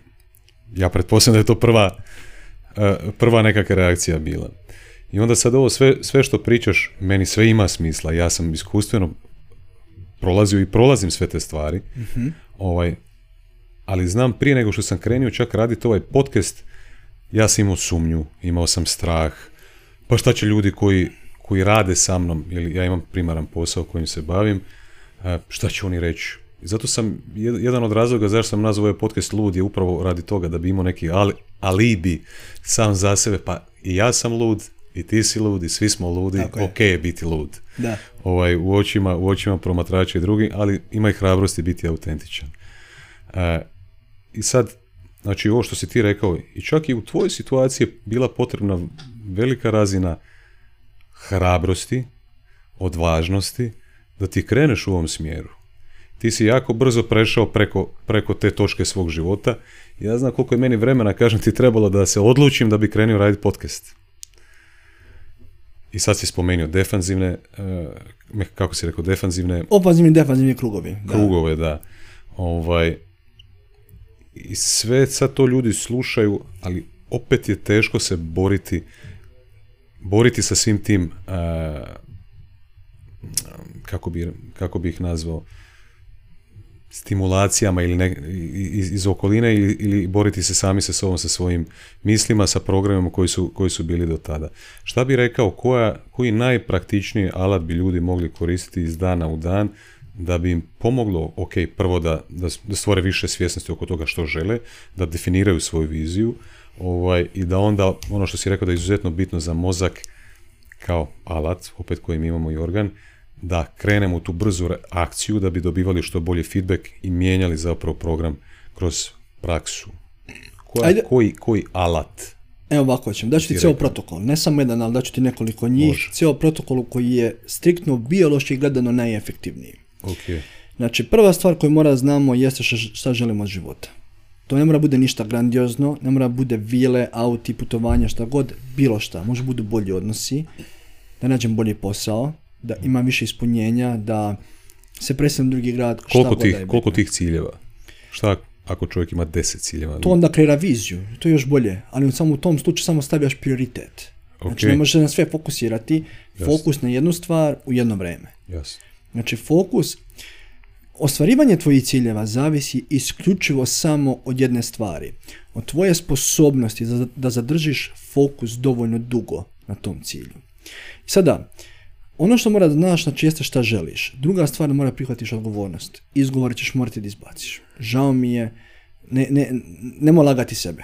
Znači, lažeš sebe, zavaravaš se, nemoj tražiti izgovore. Nije lako bilo srđan, srđan bio ilegalno u Kanadi, srđan imao sreće da se, da se rukovodeći e, čovjek posveđao sa gazdom, da gazda nije imao izbornog mene da stavi tu, tekst, mislim neko reći slučajno, neko reći nije, ali suđen je bio sedam godina ilegalno u Kanadi. Niko ne zna znači živjeti ilegalno u zemlji. Ako šetaš ulicom, daj Bože da najđe policajac i traži ti ID, ti si završio svoju priču. Doveđenja, čao, zdravo. Uopšte nije lako, limitirane su ti opcije, nemaš nikoga, ne pričaš engleski. Moja priča je bila takva da sam uzeo kofer, otišao u Kanadu, sam, bez ikoga, bez ičega, bez engleskog. Izašao sa aerodroma, dali mi 40 dana da budem u zemlji, 8-7 godina, ali nema veze, ovaj, a, izašao iz, iz aerodroma, pogledao gore, rekao, hvala ti Bože, a šta ću sad? Aj sad zamisli, uzmi tebe, sada te stavim u Brazil, Sao Paulo, ne znaš nikoga, ne pričaš jezik, ne znaš gdje ćeš, šta ćeš i kreni svoj život odatle. De lako, de, su tu baš izgovori? Da ne pričamo neki prvi, pa 3-4 godine nisam imao prijatelja, nisam imao partnera. Bio sam sam. Jebeno je hodati sam. Jako teško. Noći i noćima sam plakao, pitao se da li će biti vredno. 2017. godine preću na protokole, nisam zaboravio, samo ti pričam u službu ovoga. Radim tri godine u Kanadi, patim se, pravim palete i tako neke stvari, mučim se i slomim ruku na basketu. Od straha da ne budem deportovan ne odem u bolnicu, već stavim mentalnu, mentalnu šipku i zavežem ruku sa kanapom. I probam da radim sa slomljenom rukom, pod bolovima gdje sam vrišto. Međutim nisam mogao, posao mi zavisi od toga i sam novac koji sam imao potrošim. U, u maju 2017. godine sestra mi sudaje, rođena sestra mi sudaje. Em što ne mogu dode, jer da odem nema povratka nazad, a ne smijem da se vratim jer sam već platio cenu, pa neka platim i tu. Sestra mi se rođena udaje. Duša mi plače. A ne samo to, nego nemam ni jebenog dolara da je pošaljem. Dolar nema da pošaljem svoje sestri za vjenčanje, koja je u tom trenutku trudna. Tako neke stvari. ja pozemljem novac i kažem, rekao gazda, vratit ću ti. I moj najbolji prijatelj se ženi. Ja propuštam te stvari. Jako veliku cenu sam platio. Da ne vidiš roditelje 7-8 godina. Da ne vidiš prijatelje. I pitao sam se često da li će se ovo isplatiti. Da li je vredno. I kada hoda sam, ja uvijek kažem da je bolje hodati sam neko vrijeme u pravom smjeru nego pratiti čopo ljudi koji hodaju u pogrešnom smjeru. Ali je zajebano i usamljeno. I sebe sam posjećao, ne, ne zaboravi, najteži put je vode do najboljih destinacija. Isplatit će se na kraju, samo pokaže od čega si satka. Nastavi dalje, motiviši se, budi se svako jutro, radi, piši. Radim 15-16 sati na poslu, dođem kući mrtvo moran, pišem dva poglavlja na WC šolji, brate. Na WC šolji pišem. Legnem, spavam, budim se, do tri u noć pišem, u četiri mi zvoni alarm, tušere se hladnom vodom, idi radi. Dolazi trenutak kad treba napustim Kanadu. Opet velika odluka, da ću ikada moći da se vratim. Dan pre polazak, ja se tresem. Tresem se i kažem sebi, ne brini, rekao, Bog će se pobrinuti za tebe. Nisam religiozan, ali verujem u neku višu, višu silu, veći um. I supruga krećemo, ne znajući da će ikad moći se vratiti u Kanadu, gdje će na život odvesti. Ona također napustila posao, svašta nešto. Bori se, otko sam ja znao kako će se stvari odigrati. Ali sam imao jako puno hrabrosti i vere da će se prije kasnije nešto desiti. Ali ono što je mene dovelo tu da sam sada, znači ovo sam pričao čisto ljudi shvate da to nije bilo med i mleko, već sam platio jebeno veliku cenu, za mene lično. Rodile se dve čerkice moje sestre, nisam mogu da vidim. Mnoge neke stvari nisam bio tu. Gledao sam, mislim, nije ni bitno toliko, ali uh, 5000, 6000 dolara sam imao platu zadnje godine, kad sam konačno dobio, pre toga nisam radio za 3000 dolara. I to treba preživjeti sa 3000 dolara. Plaća stan, plati hranu, plati ovo, plati ono. Žene ja napuštamo, Vrate, srce mi se cepalo, rekao, ja idem, pozdravljam se sa svima iz Kanade. Krenem da ću vas ikad vidjeti ovdje. Jako teška odluka. Sedam godina sam bio ilegalno, da ću se ikada vratiti. Sreće to se vrat, naravno, vratili smo se bili, bili smo prošle godine, dobili smo pire, onda smo se odlučili ponovno se preselili, preselili smo se u Hrvatsku, po drugačijim ustom, sa drugačijim mindsetom. Ali postoji neke četiri stvari koje radim već osam godina i koje mogu da objasnim biološki i objasnit ću da bi ljudi razumjeli mehanizam i što to radi za vas. Kada znaš što želiš od života i prihvatiš, istinski prihvatiš odgovornost, Nema izgovora. Ja sam odgovoran za svoj život. Prva stvar koju treba svako da uradi je da uveče pred spavanje omogući sebi miran odlazak u san. Dan kreće večeras. Bog je stvorio noć, pa onda jutro. Znači večeras omogući sebi miran san. Pročitaj nešto kvalitetno, zapiši plan aktivnosti za sljedeći dan, da se ujutro probudi sa promišljenom namjerom, objasnit ću sada zašto. A, skloni telefon sat i po dva pred spavanje i budi siguran da spavaš kvalitetno duboko. A, problemi će biti dalje tu, ne isplati se brinuti o njima dok spavaš. Odmori se, regeneriši se, potrebna ti je energija, potreban ti je san. Kad bi mogao se vratim nazad, samo bi sebi to rekao, spavaj mirno, idi brate, lezi spavaj, bit će sve u redu. Znam onog srđana koji je sjedio u nivici kauča, plakao te noći i noćima, samo mi je došao da ga, da, mu, da ga tapnem pravno kažem, idi brate, lezi spavaj, bit će sve ok. Omogući sebi miran san. Kad se probudiš ujutru, prva glavna stvar treba ti bude prioritet da sebe staviš u modifikovano stanje svesti. Šta to znači? Da pripremiš svoj mozak i telo da rade za tebe. Kada se probudiš ujutru, ti prvi neki 5, 10, 15, 20 minuta buđenja, tvoj mozak je faktički otvoren za informacije. Jer prelazi iz delta obrazaca, možda talasa do tete. Znači to samo je smanjena aktivnost mozga. I kada je smanjena aktivnost mozga, ti taj kritički glas ne čuješ. Niko ujutru ne čuje taj kritički glas jer si poluposlan, polu ne znaš šta se dešava. I kada si otvoren za, za, za informacije, daj mozgu nešto u tom trenutku što će primiti novu informaciju da ga aktivira da radi za tebe. Prva stvar, i sad pričam striktno biološki, ne mora da ovim redosledom, ali biološki gledano, prva stvar koju treba svako da uradi jeste, osim da piški se, opere zube, umije se, da zapiše jasne namere. Rekao sam malo pre da napišeš plan aktivnosti za sutra. Ako danas imaš da odeš u teretanu, da uradiš Zoom, da napišeš blog, da snimiš podcast, da izađeš na kafu sa prijateljem, to je neki 6-7 prioritetnih aktivnosti napiši jednu, dve rečenice. Namera mi je da imam sjajno druženje sa Vinkom, da na podcastu dam sve od sebe, da dam nešto kvalitetno što će onima koji budu slušali moći već danas da krene da prokrene život. Kada se podcast završi, da je Vinko ja se osjećamo zadovoljno, ispunjeno i srećni sa radnjom. Namera mi je da provedem kvalitetno vrijeme sa svojim suprugom, da joj posvećujem svu svoju pažnju bez telefona. Namera mi je da kada vežbam u teretani, stvarno se posvetim vežbanju, da razvijem mozak, telo konekciju, da budem prisutan i da razvijem svoj teren. Potreban moj mozak, potreban je snažan, snažno telo. Namera mi je kada šetam, da, da, da slušam taj podcast, upijam novo znanje.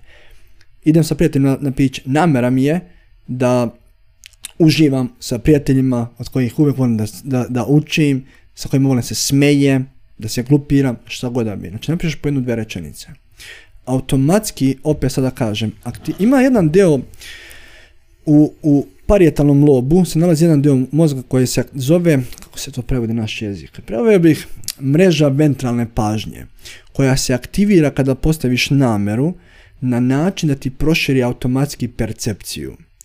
Ja sada, kada pišeš namere, ne zaboravi da opet mozak uči kroz slike koje oslobađaju neurohemikalije. Idealno bi bilo napišeš namere, pešeš namera i da mentalno samo prođeš kroz njih, da vizualizuješ kao da se ostvarile.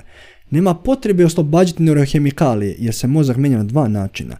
Ili tako što smanjiš aktivnost mozga da je on sugestibilan za informaciju ili kroz ponavljanje informacija uz oslobađanje neurohemikalija. Bilo koji ta dva uslova je dovoljna. Ali ujutro je mozak u niskoj aktivnosti i to je dovoljno. Ne moraš, ne moraš osjećati nikakvu emociju uopšte. Samo da aktiviraš tu mrežu mentalne pažnje kako bi proširio svoju percepciju. Nakon toga sedni meditiraj. Meditiraj na, na, pardon, na način gdje ćeš da vizu, sada možeš da vizualizuješ neki svoj krajnji cilj. Namere su za danas, Cilj je za budućnost. Namere, namere su u budućnosti fokus na sadašnjosti, ali vizualizuju viziju svoje budućnosti. Ja tačno znam, sad ja ne vizualizujem ništa što je predaleko, ja imam recimo neki vrlo bitan cilj za mene u narednih šest mjeseci, narednih sad već 3-4 mjeseca, već prošlo dva mjeseca odatle, koji vizualizujem kao da se ostvario.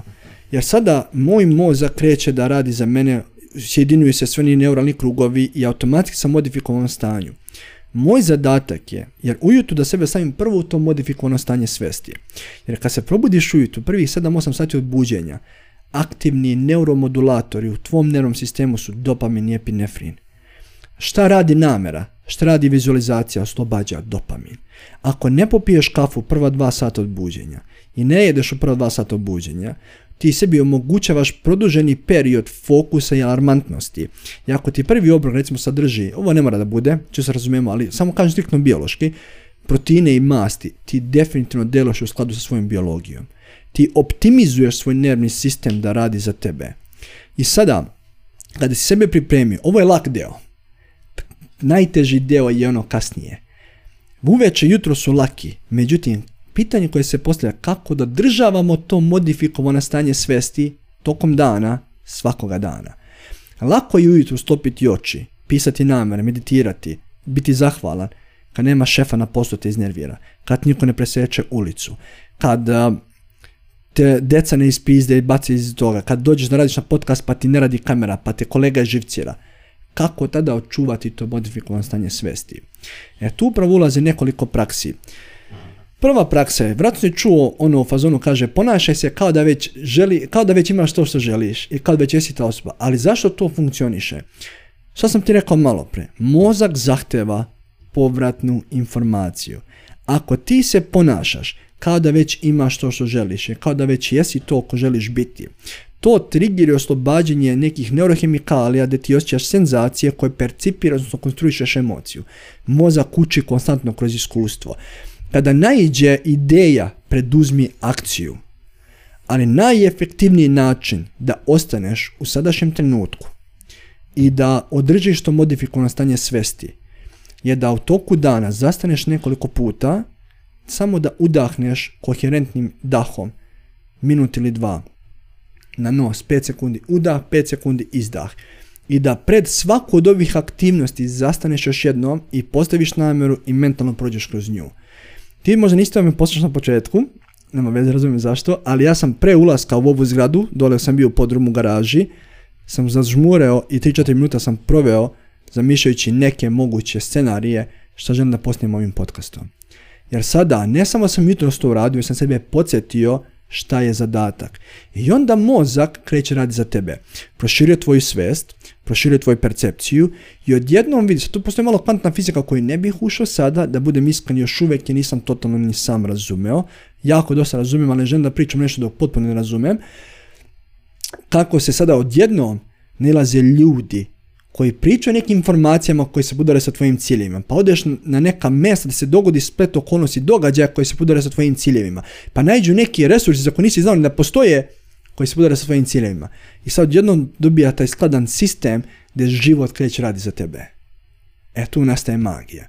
I tvoj zadatak je da to samo radiš. Problem je što je ovo ponekad dosadno i treba ostati disciplinovan. A već osam godina jučer je bio zemljotres, zahvatio malo istru.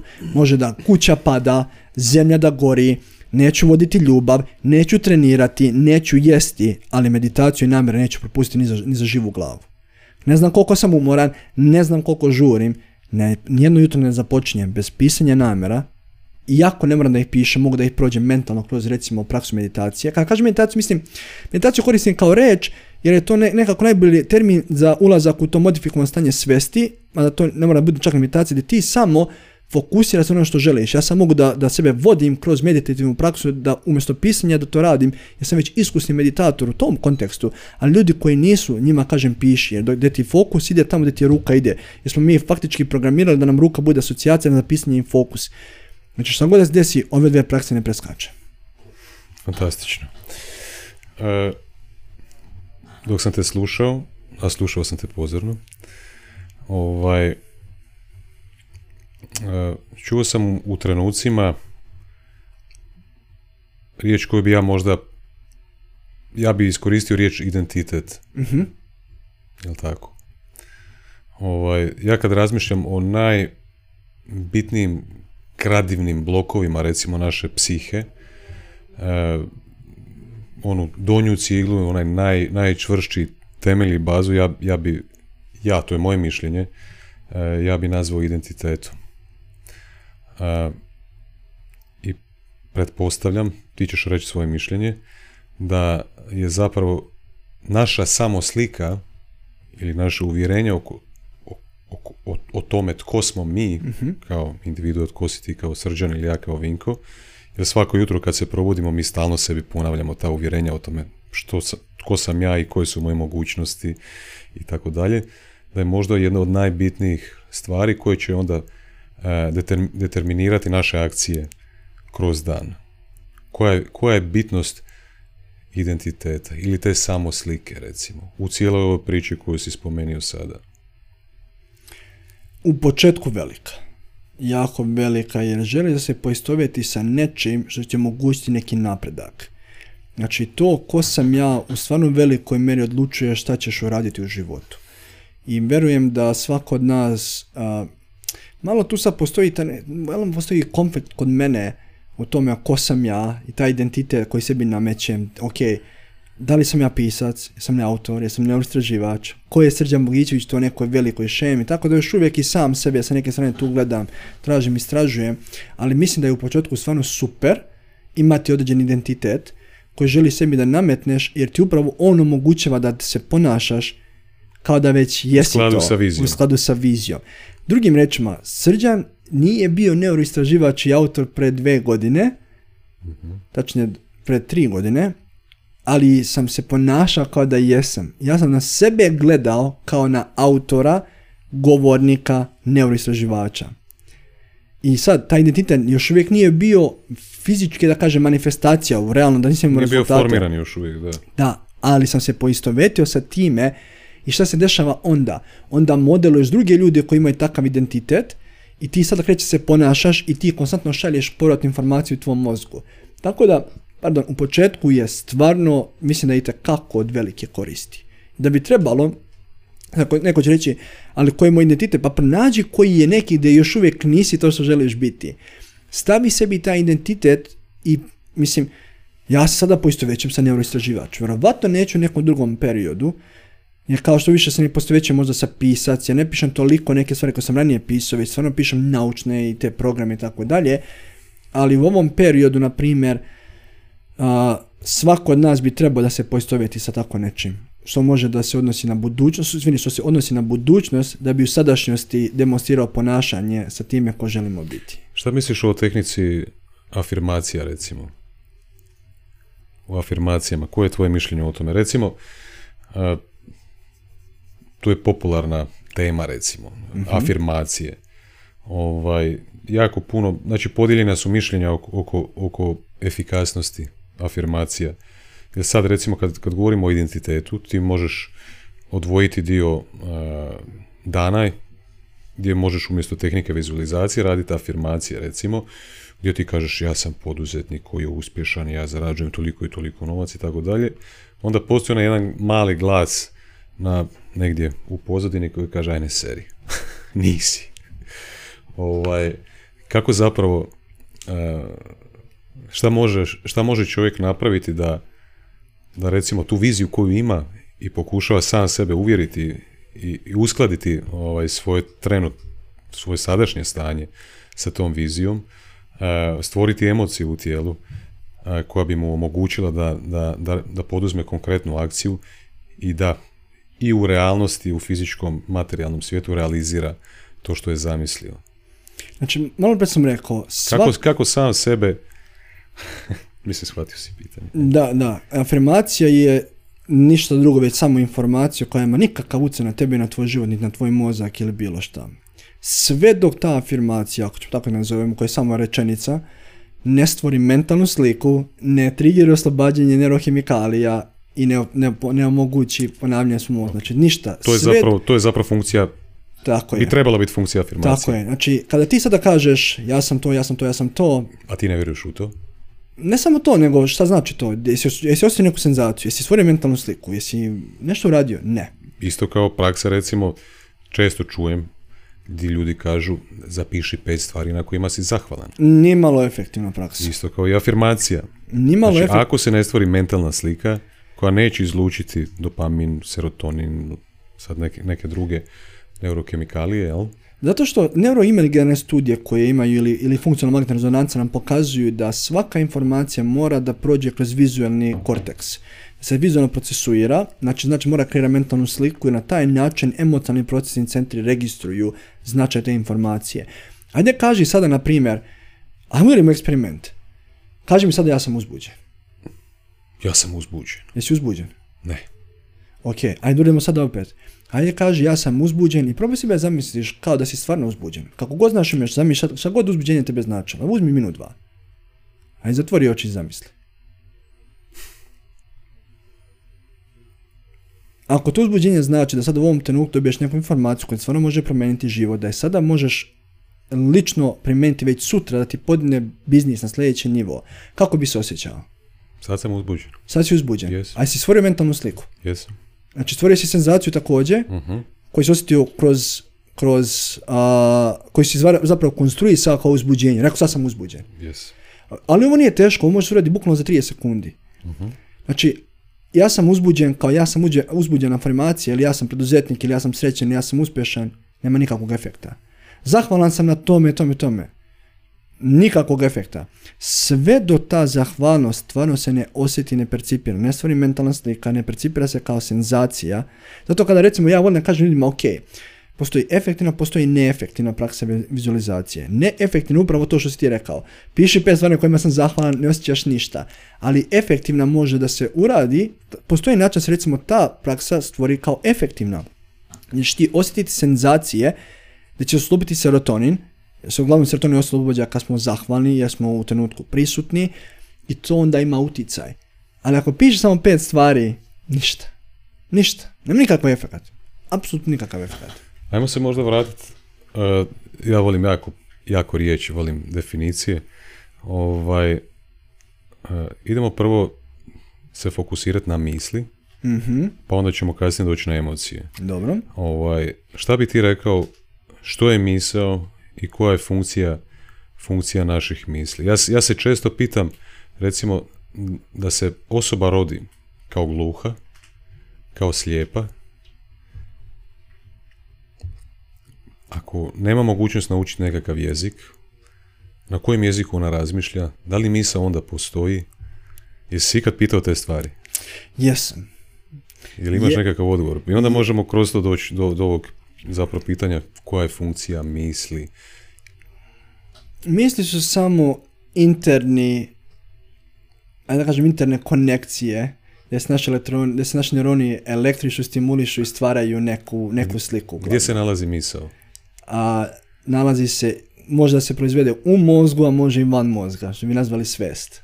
U umu. Jer Šta je um? Um predstavlja mozak i telo zajedno. Mozak i tijelo zajedno. Mozak i tijelo zajedno. Jer, um, jer um treba fizički produžetak da bi se izrazio, to je naš mozak i naše telo, jer mozak znači, mora um se izraziti kroz telo. Um je metafizička pojava. A možemo tako nazvati. Još uvijek tu postoji debata, ali naučnici, ovi malo novi naučnici, novija škola se slažu da um predstavlja mozak i telo zajedno. Okay. Ili mnogi bi rekli čak i mozak u akciji. Ali mozak je u akciji zbog tela. Okay. Znači to je i miso ali, dolazi... Ali komunikacija postoji u oba smjera. I kako. I kako. Jedno bez drugog ne može, jedno kontroliše drugo. Kada ne znaš kako mozak da kontrolišeš, kontrolišeš ga telom. Kada ne znaš kako telo da kontrolišeš, kontrolišeš ga mozgom. Koja je onda funkcija misli? Ajde da se vratimo tu. Mislim, funkcija misli ima različite postoji. Misli su, misli su sve, a su s neke strane i ništa. Jer misli mogu da ti promene život na bolje ili na gore. Da li ti vjeruješ svaku, u svaku svoju misli? Apsolutno ne. Apsolutno ne. Samo što imaš misl, ne znači da ona je istinita, kao i emocija, ne znači istinita. Zapravo ne, emocije ne postoje, emocije se stvaraju, emocije se konstruišu, ali misa kao misao, funkcija ona koju ti daš sa neke strane. Mislim, funkcija misli generalno mora da postoji da se svest izrazi kroz nas, izrazuje se kroz misli na jednom aspektu, koje se misli izrazuju, e, iskazuju kroz reči ili se iskazuju kroz ponašanja. Kako se stvara misao? Sad to je zanimljivo. Odakle dolazi misao? Kako se stvara? Zašto baš imamo tu misao? Ili te misli? Zašto Srđan ima te misli, a zašto Vinko ima ovak, ove misli? Ti ne znaš moje, ja ne znam tvoje, ali... Na o, zašto imaš ti određene misli, zašto određene misli? Zato što... I odakle dolaze? one su produkt socijalnog programiranja. kulture koji su odrastao, društvu, zajednici i tako dalje. Mhm. Jer faktički, pretpostavljam da si došao prazan na ovaj svet, bez misli, znači mo, neko je ti usadio već neku misao. Obično tvoji roditelji, bake, deke, braće i sestre, ljudi oko tebe i na osnovu socijalnog okruženja ti si formirao određene percepcije, određena značenja, ideologiju, filozofiju života, jer recimo imaš u određenim kulturama kad neko umre, to je tuga, tu se plače. U drugim kulturama kad neko umre, tu se veseli i slavi se novi život. Znači, zavisi od kulture, gdje smo odrasli, od ideologije, od filozofije života i tako dalje. A, da, dakle, misli tačno dolaze, pravo ti kažem, taj deo, iskreno ću reći, sam zaboravio totalno, ali ovaj... Mogu podijeliti to. Može. Ovaj, znači, imao sam uh, gosta, Dominik Tešić se zove, bio je izuzetno popularan podcast. Ovaj, njemu, njemu sam postavio isto pitanje. Odakle dolaze misli? On je rekao da postoje impulsi iz, okoli, iz, iz okoline, je li tako? Mhm. I ovisno o našoj interpretaciji te informacije iz okoline, događaju se hormonalne reakcije u tijelu koje onda stvaraju misao. To su te neuronske aktivnosti koje Nadam se da nisam, da nisam uništio. Treba poslušat ću još jednom, ali na taj način. Ne bih rekao hormonalne ključno, reakcije. ključno, ključno, zapravo ključno, sad možda sam ovaj dio hor- hormonalno, možda sam tu pogriješio, ali ono što je meni ostalo ključno je da zapravo koja je, koja je bitnost naše interpretacije onoga što, što dolazi izvana. U svakom trenutku tvoj mozak skenira okruženje. Očima, ušima, kožom, jezikom, a, dodirom. I na osnovu svih sad tih senzacija koje dolaze, on stvara neka značenja i kreira neke predikcije.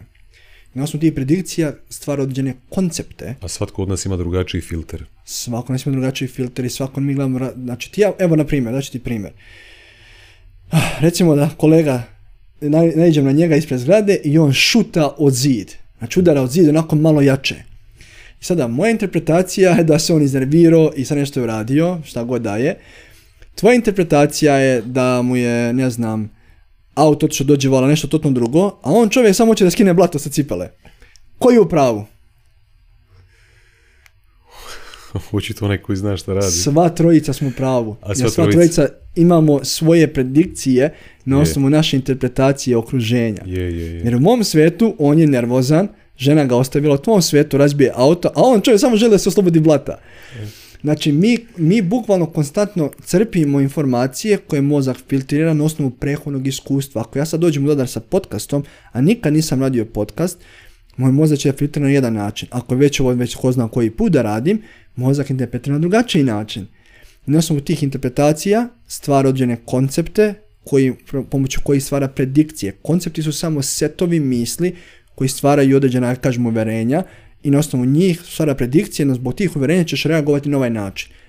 I ti nekad reaguješ jako nesvjesno, ne znaš zašto si tako reagovao, jer je mozak stvorio. Znači, došlo je neke misao koja je interpretirana na određeni način, koja se učvrstila pomoću neurohemikalija, on je rekao hormonalnih oslobođenja hormona, možemo nazvati hormone, možemo nazvati neuromodulatori, nije bitno, Ok. jer ponekad neuromodulatori deluju i kao hormoni, ali ovaj, i, i onda se stvara ta neka, neka unutrašnja slika sveta ili okruženja u kome živimo. Na osnovu misli ponekad se dešavaju te promjene interne koje kreiraju senzacije koje mi kasnije konstruišemo kao emocije. Senzacija je senzacija sve dok joj ne daš neko značenje. Jer biološki gledano nema razlike među straha i uzbuđenja. Kad si, kad si Jesi, evo na primjer, sad Novak Đoković slobodi, o, ovaj svojio Wimbledon. I kad je osvojio Wimbledon, on je bio ovako! Sad neko sliku vidi, šta znači ta slika, je li nervozan, je li uzbuđen, ne može, znači interpretacija je različita. Ali to isto može bude i frustracija u jedno vrijeme, a može bude uzbuđenje. Ista senzacija, od brže otkuca iz srca, ubrzano disanje, stomak reaguje, ali značenje koje damo konstruiše emociju.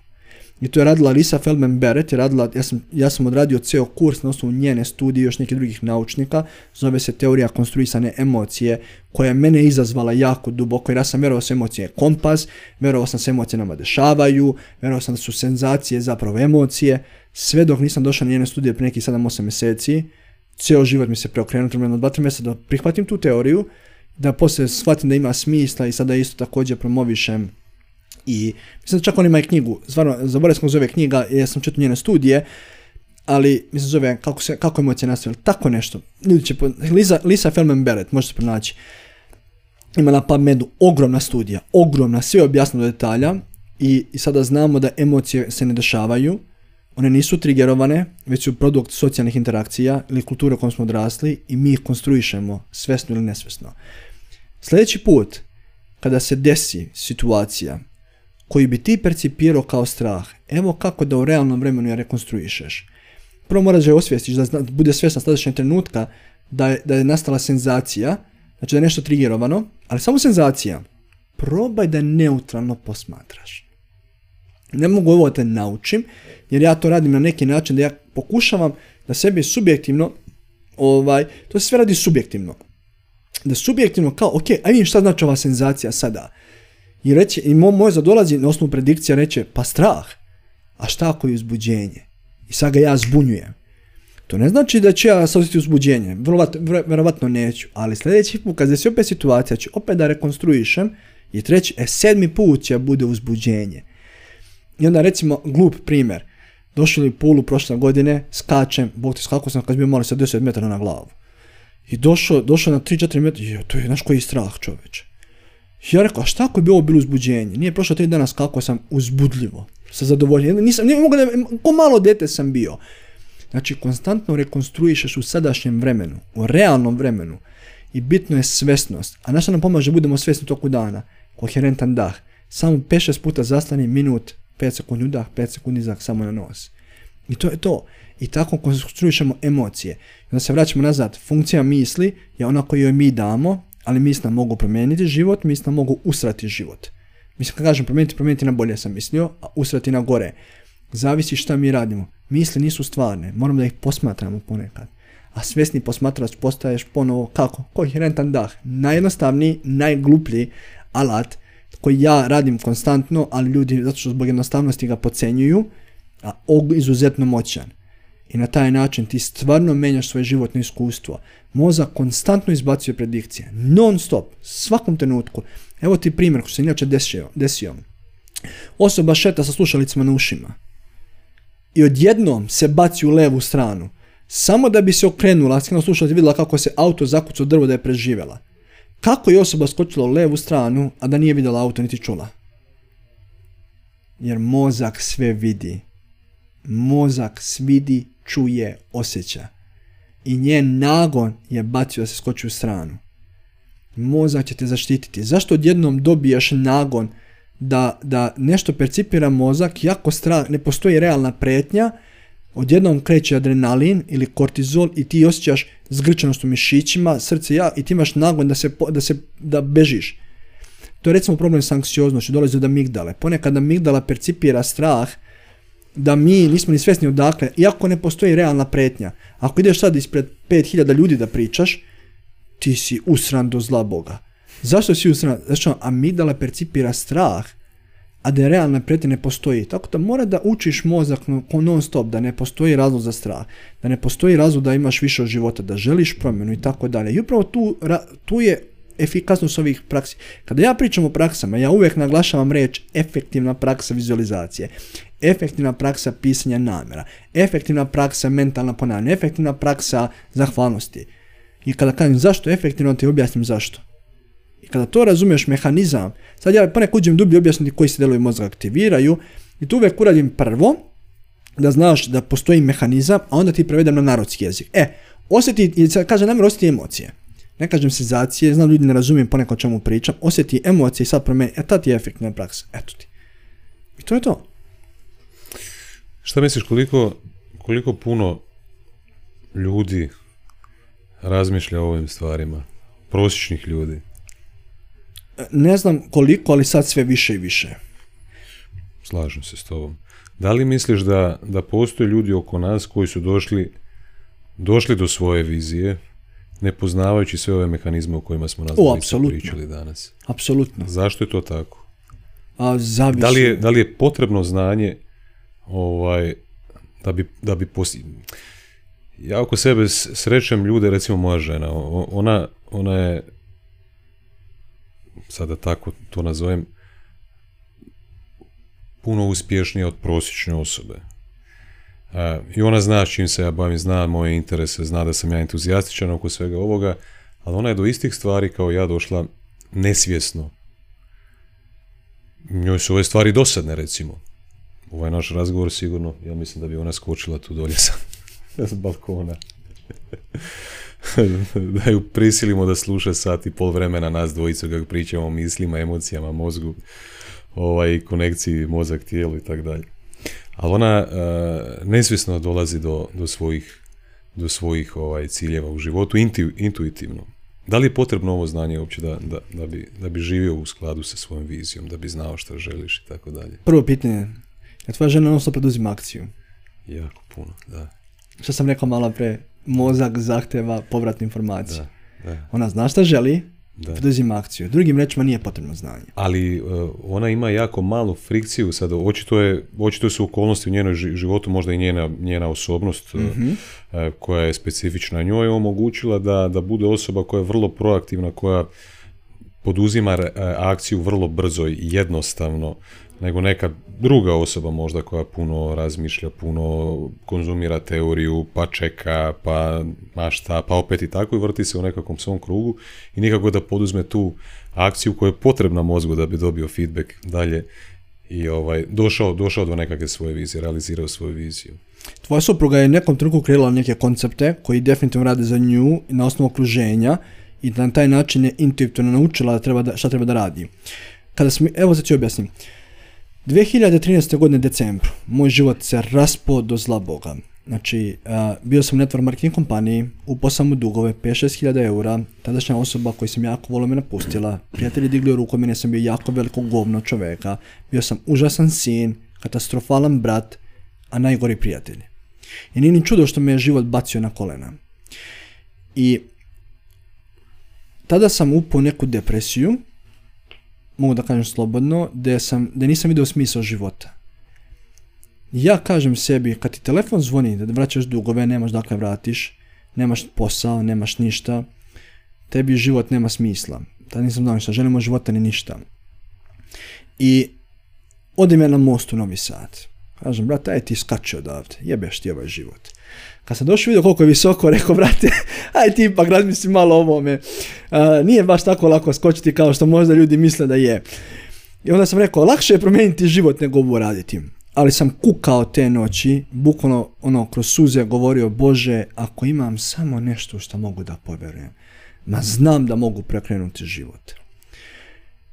Ne znam zašto, ne znam kako, da li sam ja to istripovo se, da li je moj mozak to rekao, se Bog javio, ja sam samo čuo te večeri reči zakon privlačenja. Sad zašto zakon privlačenja? Devet mjeseci pre toga, znači u trećem mjestu 2013. godine, jedna moja prijateljica mi je dala onaj film Tajna, tada je bio ultra popularan. Kaže, gledaj ovo da malo se čovječe trgneš iz letargije. I gledam ti onaj film, brate, misli, postaju stvari, vizualizuju stvari. Kakve su ovo gluposti? Ogledam ja dva puta, ma ovo je sranje teško. Ali iz nekog razloga je došlo meni te noći reći zakon privlačenja. Evo te, osjetim ja čovječe neku nadu u srcu. Ništa, prođe par dana, nađem ja posao u Novom Sadu i odem kupim knjigu Zakon privlačenja. Esther i Jerry Hicks. I u toj knjizi piše jednostavno. Meditiraj svaki dan, vizualizuj svoje snove, ponašaj se kao da već jesi i kada već imaš to što želiš i postavlja namere. Četiri alata. To je bilo 2014. godine. Ja odlazim za Kanadu, menjam život iz početka, sve se preokreće 180 stepeni. Ali ja prestam da radim ove prakse jer nisam razumio šta sam radio na prvom mjestu. I tada se javlja zapravo moja želja da naučim biologiju ovih praksi, zbog ove četiri prakse. Osam godina kasnije, sad je 2000, sad još 2023, skoro devet godina kasnije, na šta radim svaki dan, a rekao sam da ne propuštam, meditacija, postavljanje namera, vizualizacija i ponašaj se kao da i preduzmi akciju na ideju. Znači, isto je prakse koje mi donose rezultate i ne menjam. Sve ostale prakse i protokoli su u mojim džepovima, a imam im brate rođeni 500 u mojoj glavi, za specifične situacije, kada najđe nešto da mogu da izvučem, da primjenim u realnom vremenu. Ali ove prakse radim non, non stop. I zbog toga sam ušao u tome. I zato ti kažem, ponekad nije potrebno znanje. Ali vrijeme u kome živimo, rekao sam ti možda čak i pre ovog podcasta, nekada je bilo dovoljno da ti neko kaže i zamisli šta želiš i idi ka tome. Ili sedni diši na ovaj način, bit će ti bolje u životu. Ali sada vrijeme u kome živimo zahtjeva da ljudi se malo više ubeđuju. Nažalost, tako je vrijeme došlo.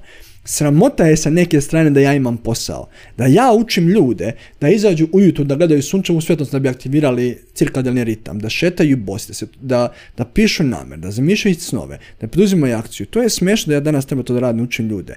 To bi trebalo bude prirodan dio nas, da budemo živimo u skladu sa prirodom, da jedemo u skladu sa prirodom, da budemo napolje, da ležemo, da se budimo sa suncem, kad sunce zađe, nakon neko nema spavamo sa time, da regularno spavamo, znači da imamo organsku hranu, da imamo neke kvalitetne odnose, da ne reagujemo impulsivno. To su neke stvari koje ne, ne moraju da se znaju. Samo današnje vrijeme malo više zahtjeva ubeđivanja. Meni uopšte nije čudo što tvoja supruga tako uspjeva. Jer ne, nije potrebno. Stvarno nije. Jedno što je potrebno je da znaš u kom pravcu ideš. Za to vjerujem. I ako uzimaš akciju, meni se čini da pričat ćemo malo o jasnoći, kako, kako, kako zapravo znati šta želiš. E, meni se čini da je ona preskočila sve ove tehnike i meditacije i pisanja dnevnika i vizualizacije e, i hladnih tuširanja i gledanja u sunce i grljenja drveća i svega sad ima, ima, ima alata koje su meni nekako u mojoj zoni komfora u mojoj zoni nekakvih uvjerenja i neki koji su malo tamo na onoj granici nekako vuvu. Ovaj, ali ona je zapravo preskočila sve te nekakve alate jer njen, njeno biće je omogu, omogućilo u tom trenutku da poduzima akciju, akcija je davala feedback i ona je znala zapravo ovaj, učila kroz iskustvo. Učila kroz iskustvo. Najbolje. Sad kad ti postavimo onda ovo pitanje, znači rekli smo dvije stvari. Ja sam bio prije sad ću ti bubnit, prije 7-8 godina e, na seminaru Bob Proktora u Beogradu. uh Čuo si za Bob Proktora? Ja sam u Toronto njegov seminar. Jesi, ok, super. I on je zapravo u tom seminaru rekao trebaju ti dvije stvari. I danas, nakon 7, 8 ili 10 godina, ne znam koliko je vremena prošlo, zapravo mi je to vrlo jasno ovaj, ishvatio sam u potpunosti njegove riječi. Znači, kraj predavanja, kraj seminara, njegova poruka je bila trebaju ti dvije stvari. Cilj i odluka. Ne moraš znati kako, ništa. Cilj i odluka. Ajmo ok sad, idemo sad pričat prvo cilj je zapravo ono što mi želimo, ali tako moramo osvijestiti, saznati što želimo, kako dobiti tu jasnoću. Koji su tvoji talenti? Koji su tvoje vještine? Negde nešto ima u tebi da ti znaš. Znači nešto što znaš bolje od drugih. Ponekad je potrebno te neko podsjeti, ponekad mi to intuitivno znamo. Ja sam imao sreću da me neko podsjetio a to je uradio taj moj prijatelj Zoki, koji mi je rekao ovo, ali nešto mi je rekao? Rekao mi je, što nisam spomenuo malo pre, kaže, čovječe ti znaš da pričaš. Kad sam ja vratio film, kad god je bilo problema u razredu, Srđan priča u svih nas. Kad god se negdje nešto držalo neke manifestacije, Srđan je govornik. Uvijek sam imao komunikacijone veštine, rekao sam, ok, pričanje je moj talenat ajde da ga ispoljim kroz pisanje, jer nije samo ovo jedina forma pričanja, već kroz pisanje, kroz pevanje, kroz kako god, nisam dobar pevač, to sam od, odmah shvatio, ali koja je tvoja vještina, koji je tvoj dar? I onda kako možeš da taj, kako može tvoj dar da služi svetu? Znači da znati šta želimo, mislim da je jednostavno pitanje na koji način ja mogu da služim svetu. Sad nećeš ti možda odmah znati, ali ide u nekom pravcu. Znači, ja sam mislio će bude motivacijni govornik. To je bila ideja kad sam išao za Kanadu. Odjednom se menja forma. Ne, vizija dalje je ista, manje više slična, ali forma se menja. Sad ja počinjem slušam Wayne, pokojnog Wayne Dyera, ne znam, Marianne Williamson, Barbara De Angelis, Deepak Chopra, šta ti ja znam. I onda odjednom, hoću malo biologije i onda ulazim u neuronauku. I sada radim jedno i drugo manje više sa neke strane i sada tačno znam gdje šta kako radim, kuda idem, imam neke svoje druge ciljeve koji su u skladu sa što radim, pa ne znam, neki retreat, i tako dalje. Ali da vidimo prvo koje su naše vještine i darovi i talenti i kako možemo sa njima da služimo svetu. Možda čak ni to nije dovoljno za neke ljude, pa onda ajde, ok, ajde da krenemo od malih za početak najizgled nebitnih stvari. Ne volim posao na kome radim. Pa ajde potrudi se da nađeš posao na koji ćeš možda voliti makar da radiš. Ajde krenemo tih malih stvari. Ne sviđa mi se odnos sa partnerom. Aj se edukuj da izgradiš bolji odnos sa partnerom. Ne sviđa mi se kako se djeca ponašaju. Aj se edukuj da budeš drugačiji roditelj, da razumeš djecu, jer nemaš pojma o djeci kako funkcioniš. Znači krenemo od ovih malih stvari. Ali ne možeš da kreneš od, ni od malih stvari ako ti je mozak, ili stvari ne mozak, um, turbulentan. Mora da ga smiriš. Da li ćeš njega da smiriš kroz meditaciju, kroz tišinu, kroz boravak u prirodi, kroz molitvu, meni je totalno nebitno. Smiri mozak, jasnoća će se pojaviti. Jer kada je, kada, ako odemo sad na more, ako talasi rokaju, cepaju, oluje, ti ne vidiš ništa. Ali kada je more mirno, vidiš daleko. E tako je isto i ovdje. Moraš sebe daš vremena da umiriš svoj um. A um se umiruje stvarno lako šetnjom, borakom u prirodi, tišinom, meditacijom, molitvom, pisanjem i doće ti. Pjevanjem, plesanjem. plesanjem, bravo. Dinamična meditacija. I kada dođe, neka ta jebena odluka bude sa tako jasnom namjerom da će spaliti sve brodove i da nema nazad. I to je sve. Kad završi se moja radionica od 12 sati, ja kažem, e, sad ste sve čuli, naučili, ali da li znate od čega zaista zavisi vaša promjena? I oni sad očekuju nešto spektakularno, ja kažem. Samo od jedne stvari, tačnije od dve. Prva je od vaše sposobnosti da, zadržite fokus dovoljno dugo ka tom cilju i druga stvar je od vaše konstantnog dijaloga sa svojim umom. Kako sebi pričaš kad je dobro, ali kako se pričaš kad nije dobro, što je još važnije. E od toga zavisi. I to su neke stvari koje, Bob Proctor je savršeno, mislim, to je u pravu. I nije ti potrebno ništa od ovih stvari. Ja zašto nije potrebno? Jer opet tvoje tvoj mozak uči kroz iskustvo i ti samo modifikuješ stvari. I tvoja žena to naučila na intuitivan način, najbolji način. Tvoja žena kada bi htjela, ona, ona ne bi znala da to intelektualizuje na neki način ko možda mi to radimo, ali bi ti rekla ovo što si ti sad rekla. Znaš šta? Šta želiš u životu? Pa idi ka tome. E ona bi to rekla, ali i sad neko će reći, što si mi rekla, ali je li ona nešto rekla pogrešno? Ne. Ništa. Ne. Pozdrav za ženu. U svakom slučaju, e. svaka je čast na ovome. E, Pozdrav. ovaj... Sad je mora da kaže pozdrav. Neće gledat pa bez veze. Aha, okay. Bez veze ju pozdravljam. Pozdravit ću kad dođem kući. Ovaj, e, ajde da pričamo o jednom zanimljivom fenomenu, pa ćemo nekako ovaj, polako ići kraju. E, recimo, spomenuli smo prije nego smo e, krenuli snimati, e, nas dvojice smo pričali o jednoj kompaniji koja se zove Mind Valley. mm Ovaj, i osnivač Mind Valley Lakijani, on e, često, e, viš kako često spominjemo te neke strane autore. Nadam se da ćemo jednog dana spominjati više ovih naših.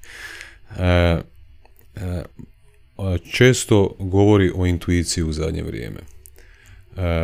I zapravo oni kroz kompaniju Mind Valley imaju jako puno raznih radionica, seminara, online tečajeva, na tu temu intuicije. Recimo za neke ljude koji nesvjesno postižu, ostvaruju svoje vizije, kao što recimo moja žena to radi, oni za sebe često znaju reći ili neko drugi sa strane koji ih promatra zna reći on ti ima brutalnu intuiciju. Šta ti, šta ti misliš o tome? Šta je intuicija? Da li ona stvarna?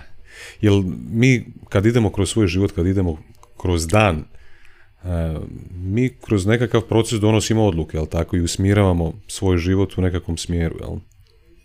Šta je intuicija? Intu, aj kažemo šta nije. intuicija nije emocija. Intuicija je nešto što dolazi čisto iz našeg srca.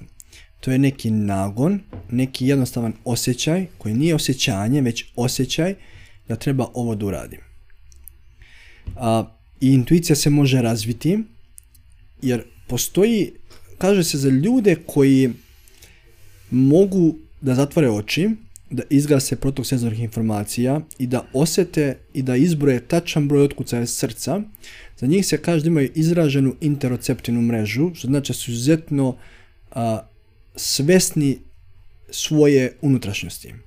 I ti ljudi obično imaju, dobijaju impulse ili signale u vidu poruka iz svoga srca, koje dosjavaju u vidu intuicije, uradi ovo, ili osje treba da, se to, to kaže, ili tako nešto se uradi. I to se može razvijati. Sad znamo i naučno, postoje fenomenalne studije um, koje je radio HeartMath institut iz San Diego, gdje se, gdje se kreira srčana koherentnost, a tehnika je tako glupo prosta, a toliko je moćna da je moj život, mogu slobodno da kažem, da kad smo bili u Kostarici, da mi je ta tehnika transformisala život, jer od tog trenutka, sad da li je to koincidencija ili je to zaslužno, ja prepisujem tome, mi je omogućilo da se pokrenem ka ovim stvarima. Tada sam krenuo svoj kurs, dobio sam neke ovaj, klijente koji sam za početku za besplatno i onda se od toga stvorilo sve ostalo. I to ide otprilike ovako. Znači, sklopiš oči, ugasiš te neke centre u svom mozgu, da ne pričam sad neurobiologiji, meditaciji, mislim mogu, to mi je stvarno jedna od strasti, ali utičemo previše da ne ulazimo sad u to, ali činjenica je, možda neki drugi put. Ali zatvoriš oči, ostaviš čak i slušalice, neku muziku slušaš i sav fokus i pažnju staviš na svoje srce. I zamišljaš kako ti dah ulazi i izlazi kroz srce. I u nekom trenutku će to da bude toliko zavisi za koga. Znači osobe koji su malo ja recimo sad stvarno mogu da bukvalno izbrojim otkucaj svoga srca lagano. Znači da svaki bit osjetim, ja sam razvio tu interoceptivnu mrežu u sebi. I na taj način ti kreiraš konekciju sa svojim pravim ja, barem ja to vjerujem da je srce pravi izvor moći, jer sad imamo i ove funkcionalne magnetne rezonance i ove mašine koje mere elektromagnetno polje oko srca, koje je inače ne znam koliko tačno, hiljada puta veće nego elektromagnetno polje oko našeg mozga. I sada znamo da možemo razviti odnose intuicijom na daleko veći nivo ako posvetimo se dnevno 10-15 minuta samo ovoj praksi. Ali samo ova praksa, bukvalno ovo je praksa. Zamišljaš kao ti da ulazi, izlazi na srce, probaš da osjetiš svoje srce, jednostavno opet kroz pitanja. Šta mi moje srce govori? Šta treba da uradim? Nijednu odluku u zadnje dve godine supruga i ja nismo donijeli bez prehodne konsultacije sa srcem. Kad smo išli za Kanadu iz, iz Hrvatske, pa smo u Puli smo, bili smo baš u Puli kad sam dobio papire, pitali smo svoje srce da li treba idemo za Kanadu. Znači radiš meditaciju da čekaš direktan odgovor. Ja, ja evo priča, sad pazi ovo. Mi u Puli i nama se toliko sviđa da mi želimo tu da se preselimo. Sad, kako da znamo da li je stvarno Pula za nas? Imamo tu neku intuit, neki nagon da je to to. Sestra mi se javlja, dolaze na krk sa decom i rekao, idemo da ih vidimo. I otišli mi jedan dan da ih vidimo na krk, otišli ujutru i vraćamo se uveče. Bili smo mrtvi umorni, ceo dan. I sada vraćamo se, ulazimo u Pulu, kako dolazimo ispred Pule u stvari, sa, sa autoputa piše znak Pula, Znači, 20-30 minuta pre toga supruga i ja nismo jednu reč progovorili. Ide neki podcast, umorni smo i čekamo spavamo. Kako dolazimo u Pulu, kunemam se, supruga i ja se okrećemo jedno ka drugom. U isto vreme kažemo, it's good to be back home. U isto vreme. I ona ovako, ja ono, what the fuck. Ja kažem, rekao, ovo je znak. Sad dolazimo nazad, sad pazi priču. Ja radim meditaciju već nekoliko jutara, ali srce mi je već rekao da je to to. Znači čuo sam znak. Nekako sam, imam, znači to je to. Ali opet meni treba dodatno uvjerenje. Kažem ja supruzi, e, su, to je bilo ujutru, ja se budim, ako idem u tartanu, kažem, neću danas da vežbam, hoću nešto da uradim, rekao, idi ti sam. Rekao, ok, odem ja treniram, završim trening i vraćam se peške, pošto mi je bilo blizu tartana u Puli. I sad pazi forum. Prvo se okrećem iza sebe da vidim ima li nekog oko mene i naglas kažem, gledam u nebo, kažem Bože, srce je rekao da je pula za nas, ali ako je stvarno pula za nas, javi se danas kako znaš i umeš. Znači želim da dobijem toliko očigledan znak da ga ne mogu promašiti. I to je to bilo. Dolazim kući, žena kaže, ajme proštam malo do arene da nešto vidimo, pa poslije idemo na plažu. Rekao, ajde. Idemo mi ja šetamo. Meni zavibira telefon. Ja izvadim email ja ovako u telefon, znaš ti kako sam ja nju pukao? Znači ja sam nju ovako zgrabio, to je puklo, ona ovako skočila, kaže šta je, rekao, ljubav jebote, Bog se javio. Ona me gleda, ništa rekao, ja dobijem papire za Kanadu. E sad, kakve to veze ima sa Pulom? Kad smo odlazili iz Kanade, isto smo se konsultovali sa neke strane u meditaciji, da li treba to da radimo, ja sam znao da taj ciklus nije gotov. Verovao sam stvarno ću se vratiti u Kanadu. Jako sam otišao, nisam znao da li ću se vratiti, verovao sam da taj ciklus treba se zatvori. Uvijek imaju životni ciklus u nekom periodu. Znači, kad, sam se, kad sam došao u Srbiju prvi put nakon šest godina, 2020. godine, iz Costa za Srbiju, ja sam taj ciklus morao da zatvorim, ja sam otišao naglo, ništa nisam zacelio, traume su bile tu, zacelio, zatvorio ciklus. Idemo sljedeći ciklus. Znači, kažem ciklus, znači da se nećeš vratiti u zemlju, samo se taj neki životni ciklus zatvorio. Ja sam znao da je to znak da odemo u Kanadu, da se zatvori ciklus i vraćamo se u Pulu. Prema smo došli opet ovdje, pre dva mjeseca, isto smo seli, prošli srce pitali da li je to to. Znači, ista meditacija, ja sam vodio meni suprugu, kroz to, isto smo dobili odgovor. Dobijaš nekad čak i direktan odgovor. I ako sebe naučiš da proširiš percepciju, da aktiviraš tu mrežu mentalne pažnje, jedna od, jedna od praksi je pomoći nama, ima tu milion praksi, ali ona najmoćnija po meni. Ti onda vidiš te znakove na putu i onda znaš da si na pravom putu. Kad bi ja tebi sad rekao šta se meni izašalo zadnje dvije godine, prvo ti ne bi verovao, a druga stvar, ako bi povjerovao, onda bi shvatio da život se uvek pobrine za tebe. I zato mi nemamo problem da ulazimo u nove projekte, nove stvari. I nije ni čudo što se neke stvari dešavaju. Nije ovo sad došlo, neko će reći vidi ne, skočilo sve, ide, klijenti, programi, bla bla, što ti ja znam. Ali nije preko noći, ovo je rezultat kao akumulacija ovih malih stvari koje sam radio do sada.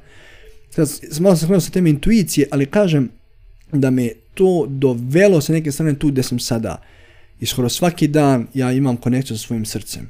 I to sada imamo čak i biološke podatke, neću kažem naučne, već biološke, koje nam pokazuju da je to sa neke strane stvarno. Kako izgleda tvoj, tvoj uobičajeni dan? A, sad, u ovom trenutku, malo sam manje luđi nego sam bio nekada ranije, sam ustao 4 u 5 trenirao, ustajem prilike oko 5, pola 6, a, prvo što radim pišem namere i meditiram ili ponekad meditiram pa pišem namere. Meditaciju koju radim radim samo meditaciju, odnosno vizu, vizualizaciju vize moje budućnosti. Da je pomoću koherentnog daha, znači već sa neke strane, zašto je ovo super raditi ujutro? Mozak je već u niskoj aktivnosti, otvoren za informaciju i zato je najlakše raditi ujutro. Znači samo, znači dišem koherentnim dahom, par sekundi, samo da mi fokus bude na dahu, prebacujem fokus na srce, otvaram srce, kao se ti sad rekao, uzbuđen sam, tako što probam pomoću misli da stvorim mentalnu sliku nečega na čemu sam zahvalan ili ne da sam nekome pomogao, da zamislim recimo ako si ti imao problem, koji je bio problem, koje je bilo rješenje, kako si se ti osjećao, kako sam se ja osjećao. I tu stvorim taj osjećaj senzacije zahvalnosti, koji konstruišem kao zahvalnost, i tada znam da imam ovaj vremenski prozor, da je idealno vrijeme da vizualizujem sliku svoje budućnosti kao da se ostvarila. Kada izađemo odatle, recimo sam prvo meditirao, pa onda pišem namere, onda idem na trening, vežbam, nakon toga doručak i tek nakon doručka palim internet i onda mogu da odem na društvene mreže ili šta, šta god imam da radim, zoomove, šta god, ovaj, ne zoomove, izvini, um, e-mailove i tek tada pijem kafu. I doručak mi obično se sastoji od masti i proteina. Jer sam vrlo onako nekako, ne uvek, ne uvek, 90% moje nedelje, znači 5 do 7 dana sigurno, 6 dana od 7. I nekako pokušam da iskoristim taj momentum da ujutru delujem isto, da, da delujem u skladu sa nervnim sistemom. I onda znam recimo da je moj prirodni fokus najbolji između 10 i 11 ujutru do 1-2 popodne, i ne između 4 i 5 popodne do 7-8 uveče.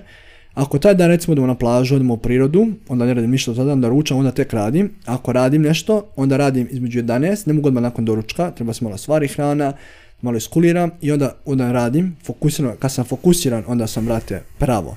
Nema telefon, nema distrakcije, nema zajebancija. Fokus, ne radim non stop, već radim pola sata, 45 minuta, pauza, obavezno 50 minuta i tako radim. I onda idem ručak, onda je pauza obično napolje, šetam u toku dana, kupam se svaki dan, ne znam koliko voda hladna ili nije hladna, slušam podcaste dok treniram uglavnom i uh, svaki boži dan se edukujem, čitam uh, razne radove, ali najviše se edukujem kroz samostalno kreiranje kurseva koje dajem za moju podcast grupu kao i za blog programe i manje više to je to. Imam periode dana, naravno, kada recimo obično radim, sad neko će pomisliti, wow, ceo dan te zauzet, ne baš, svako deluje, ali ja efektivno radim svega 3-4 sata dnevno. 4 sata dnevno, efektivnog rada. Najdraža knjiga ili knjiga koju bi preporučio slušati. Reprogramiranje uma. Tvoja knjiga? Moja knjiga. Ok. Podcast? Domaći ili strani? Koji god. Definitivno Huberman Lab podcast. A, ako ga sa naučnog aspekta. Drugi mi je recimo Rich Roll, njega volim također. I volim Obri Markusa.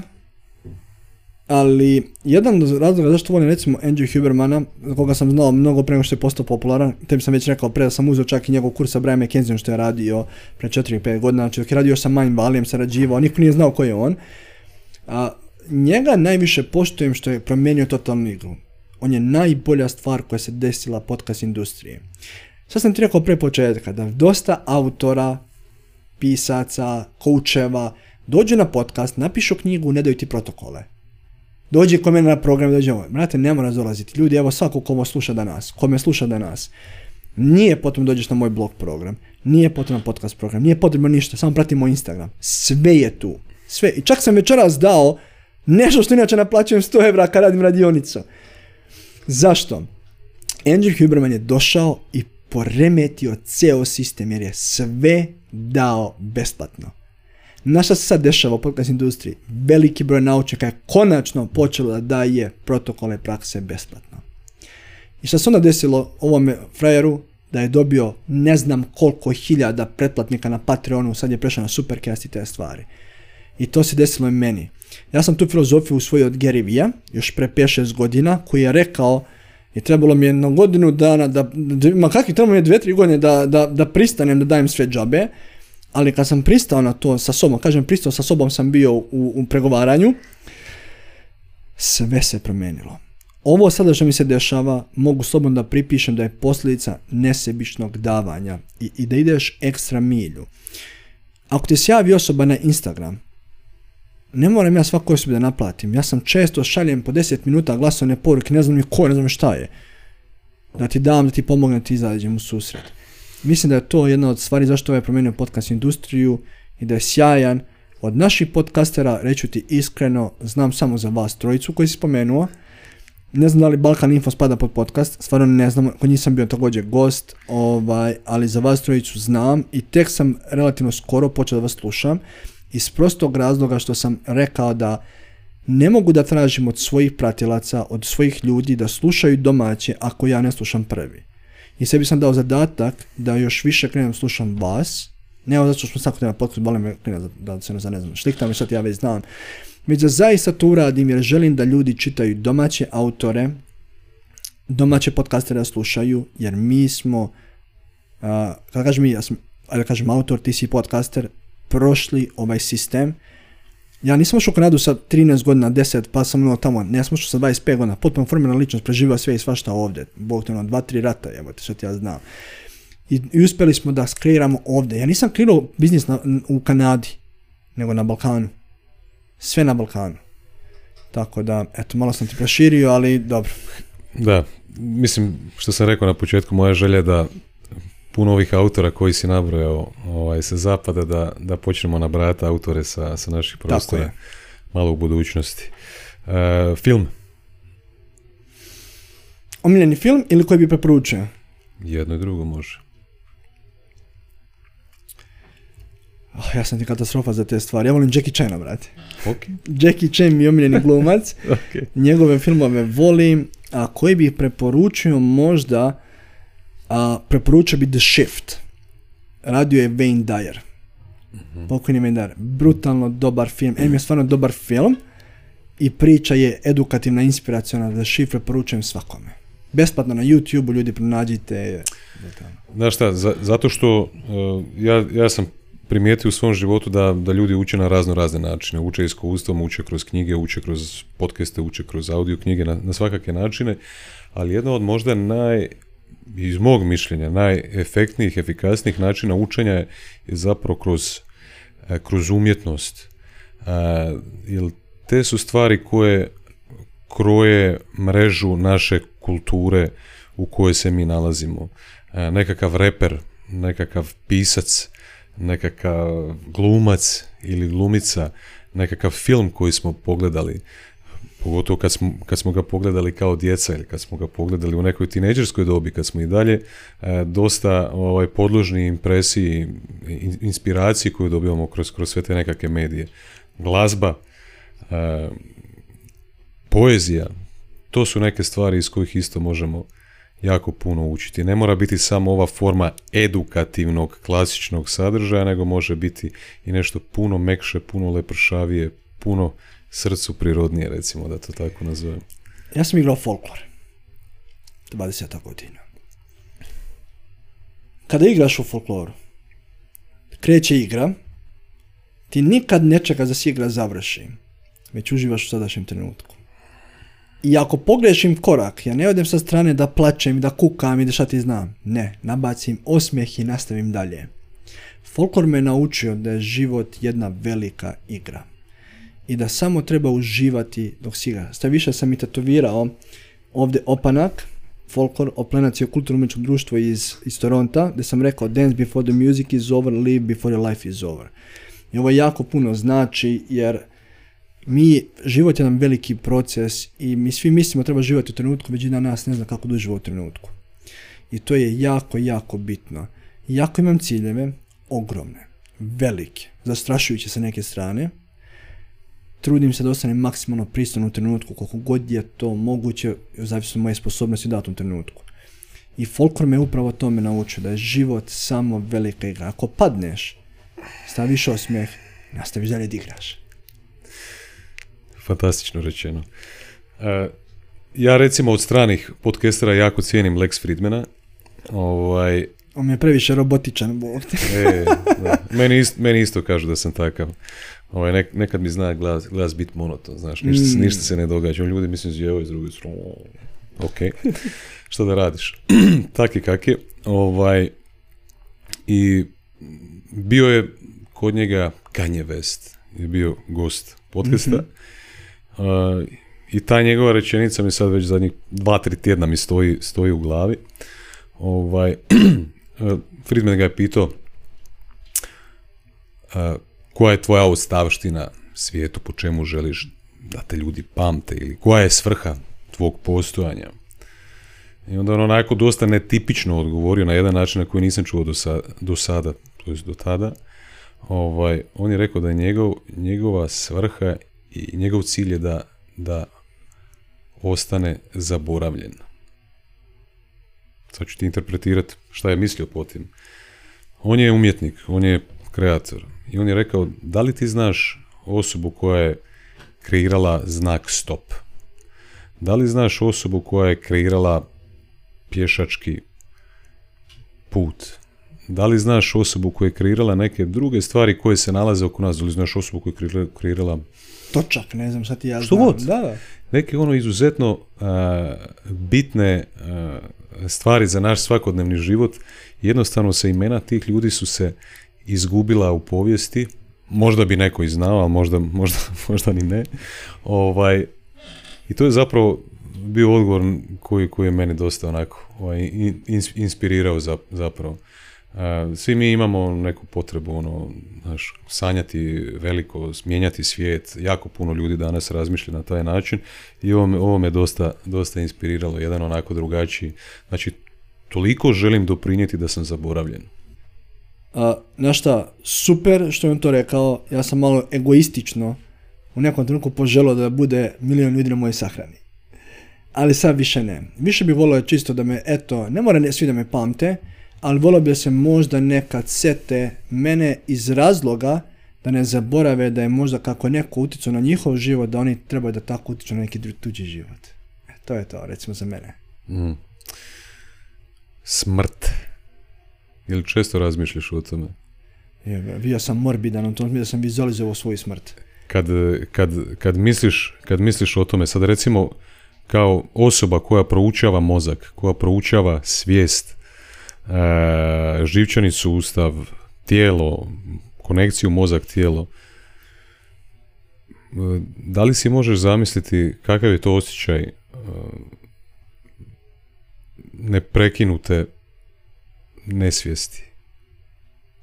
Ne znam baš, ali sam vizualizovao smrt, da niko nije došao na sahranu, da nema nigde nikoga, da sam bio ništa, zaboravljen tako dalje, samo da bi sebe motivisao da živim u trenutku i da skontam život malo brže.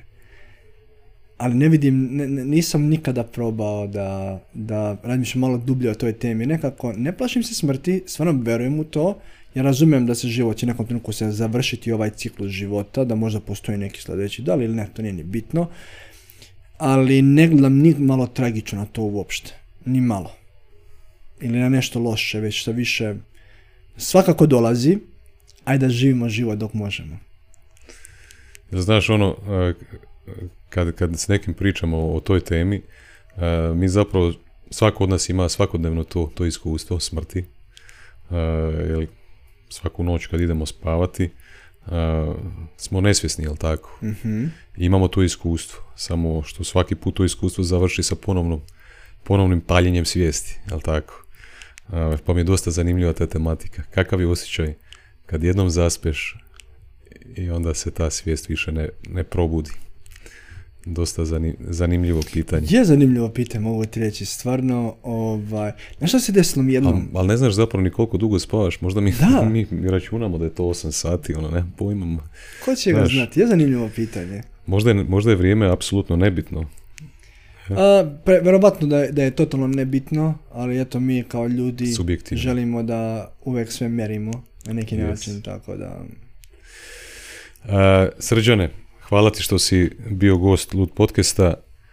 želim da ljudi poput tebe ovaj, nađu, nađu svoj, svoj, svoj prostor i poziciju za na ovim prostorima da se izraze i da, da dobiju što više publike s druge strane ovaj, da, da dobiješ priliku pomoći što većem broju, broju ljudi, do, da, da imaš priliku i dalje se razvijati i rasti ovaj, i raditi ono što voliš.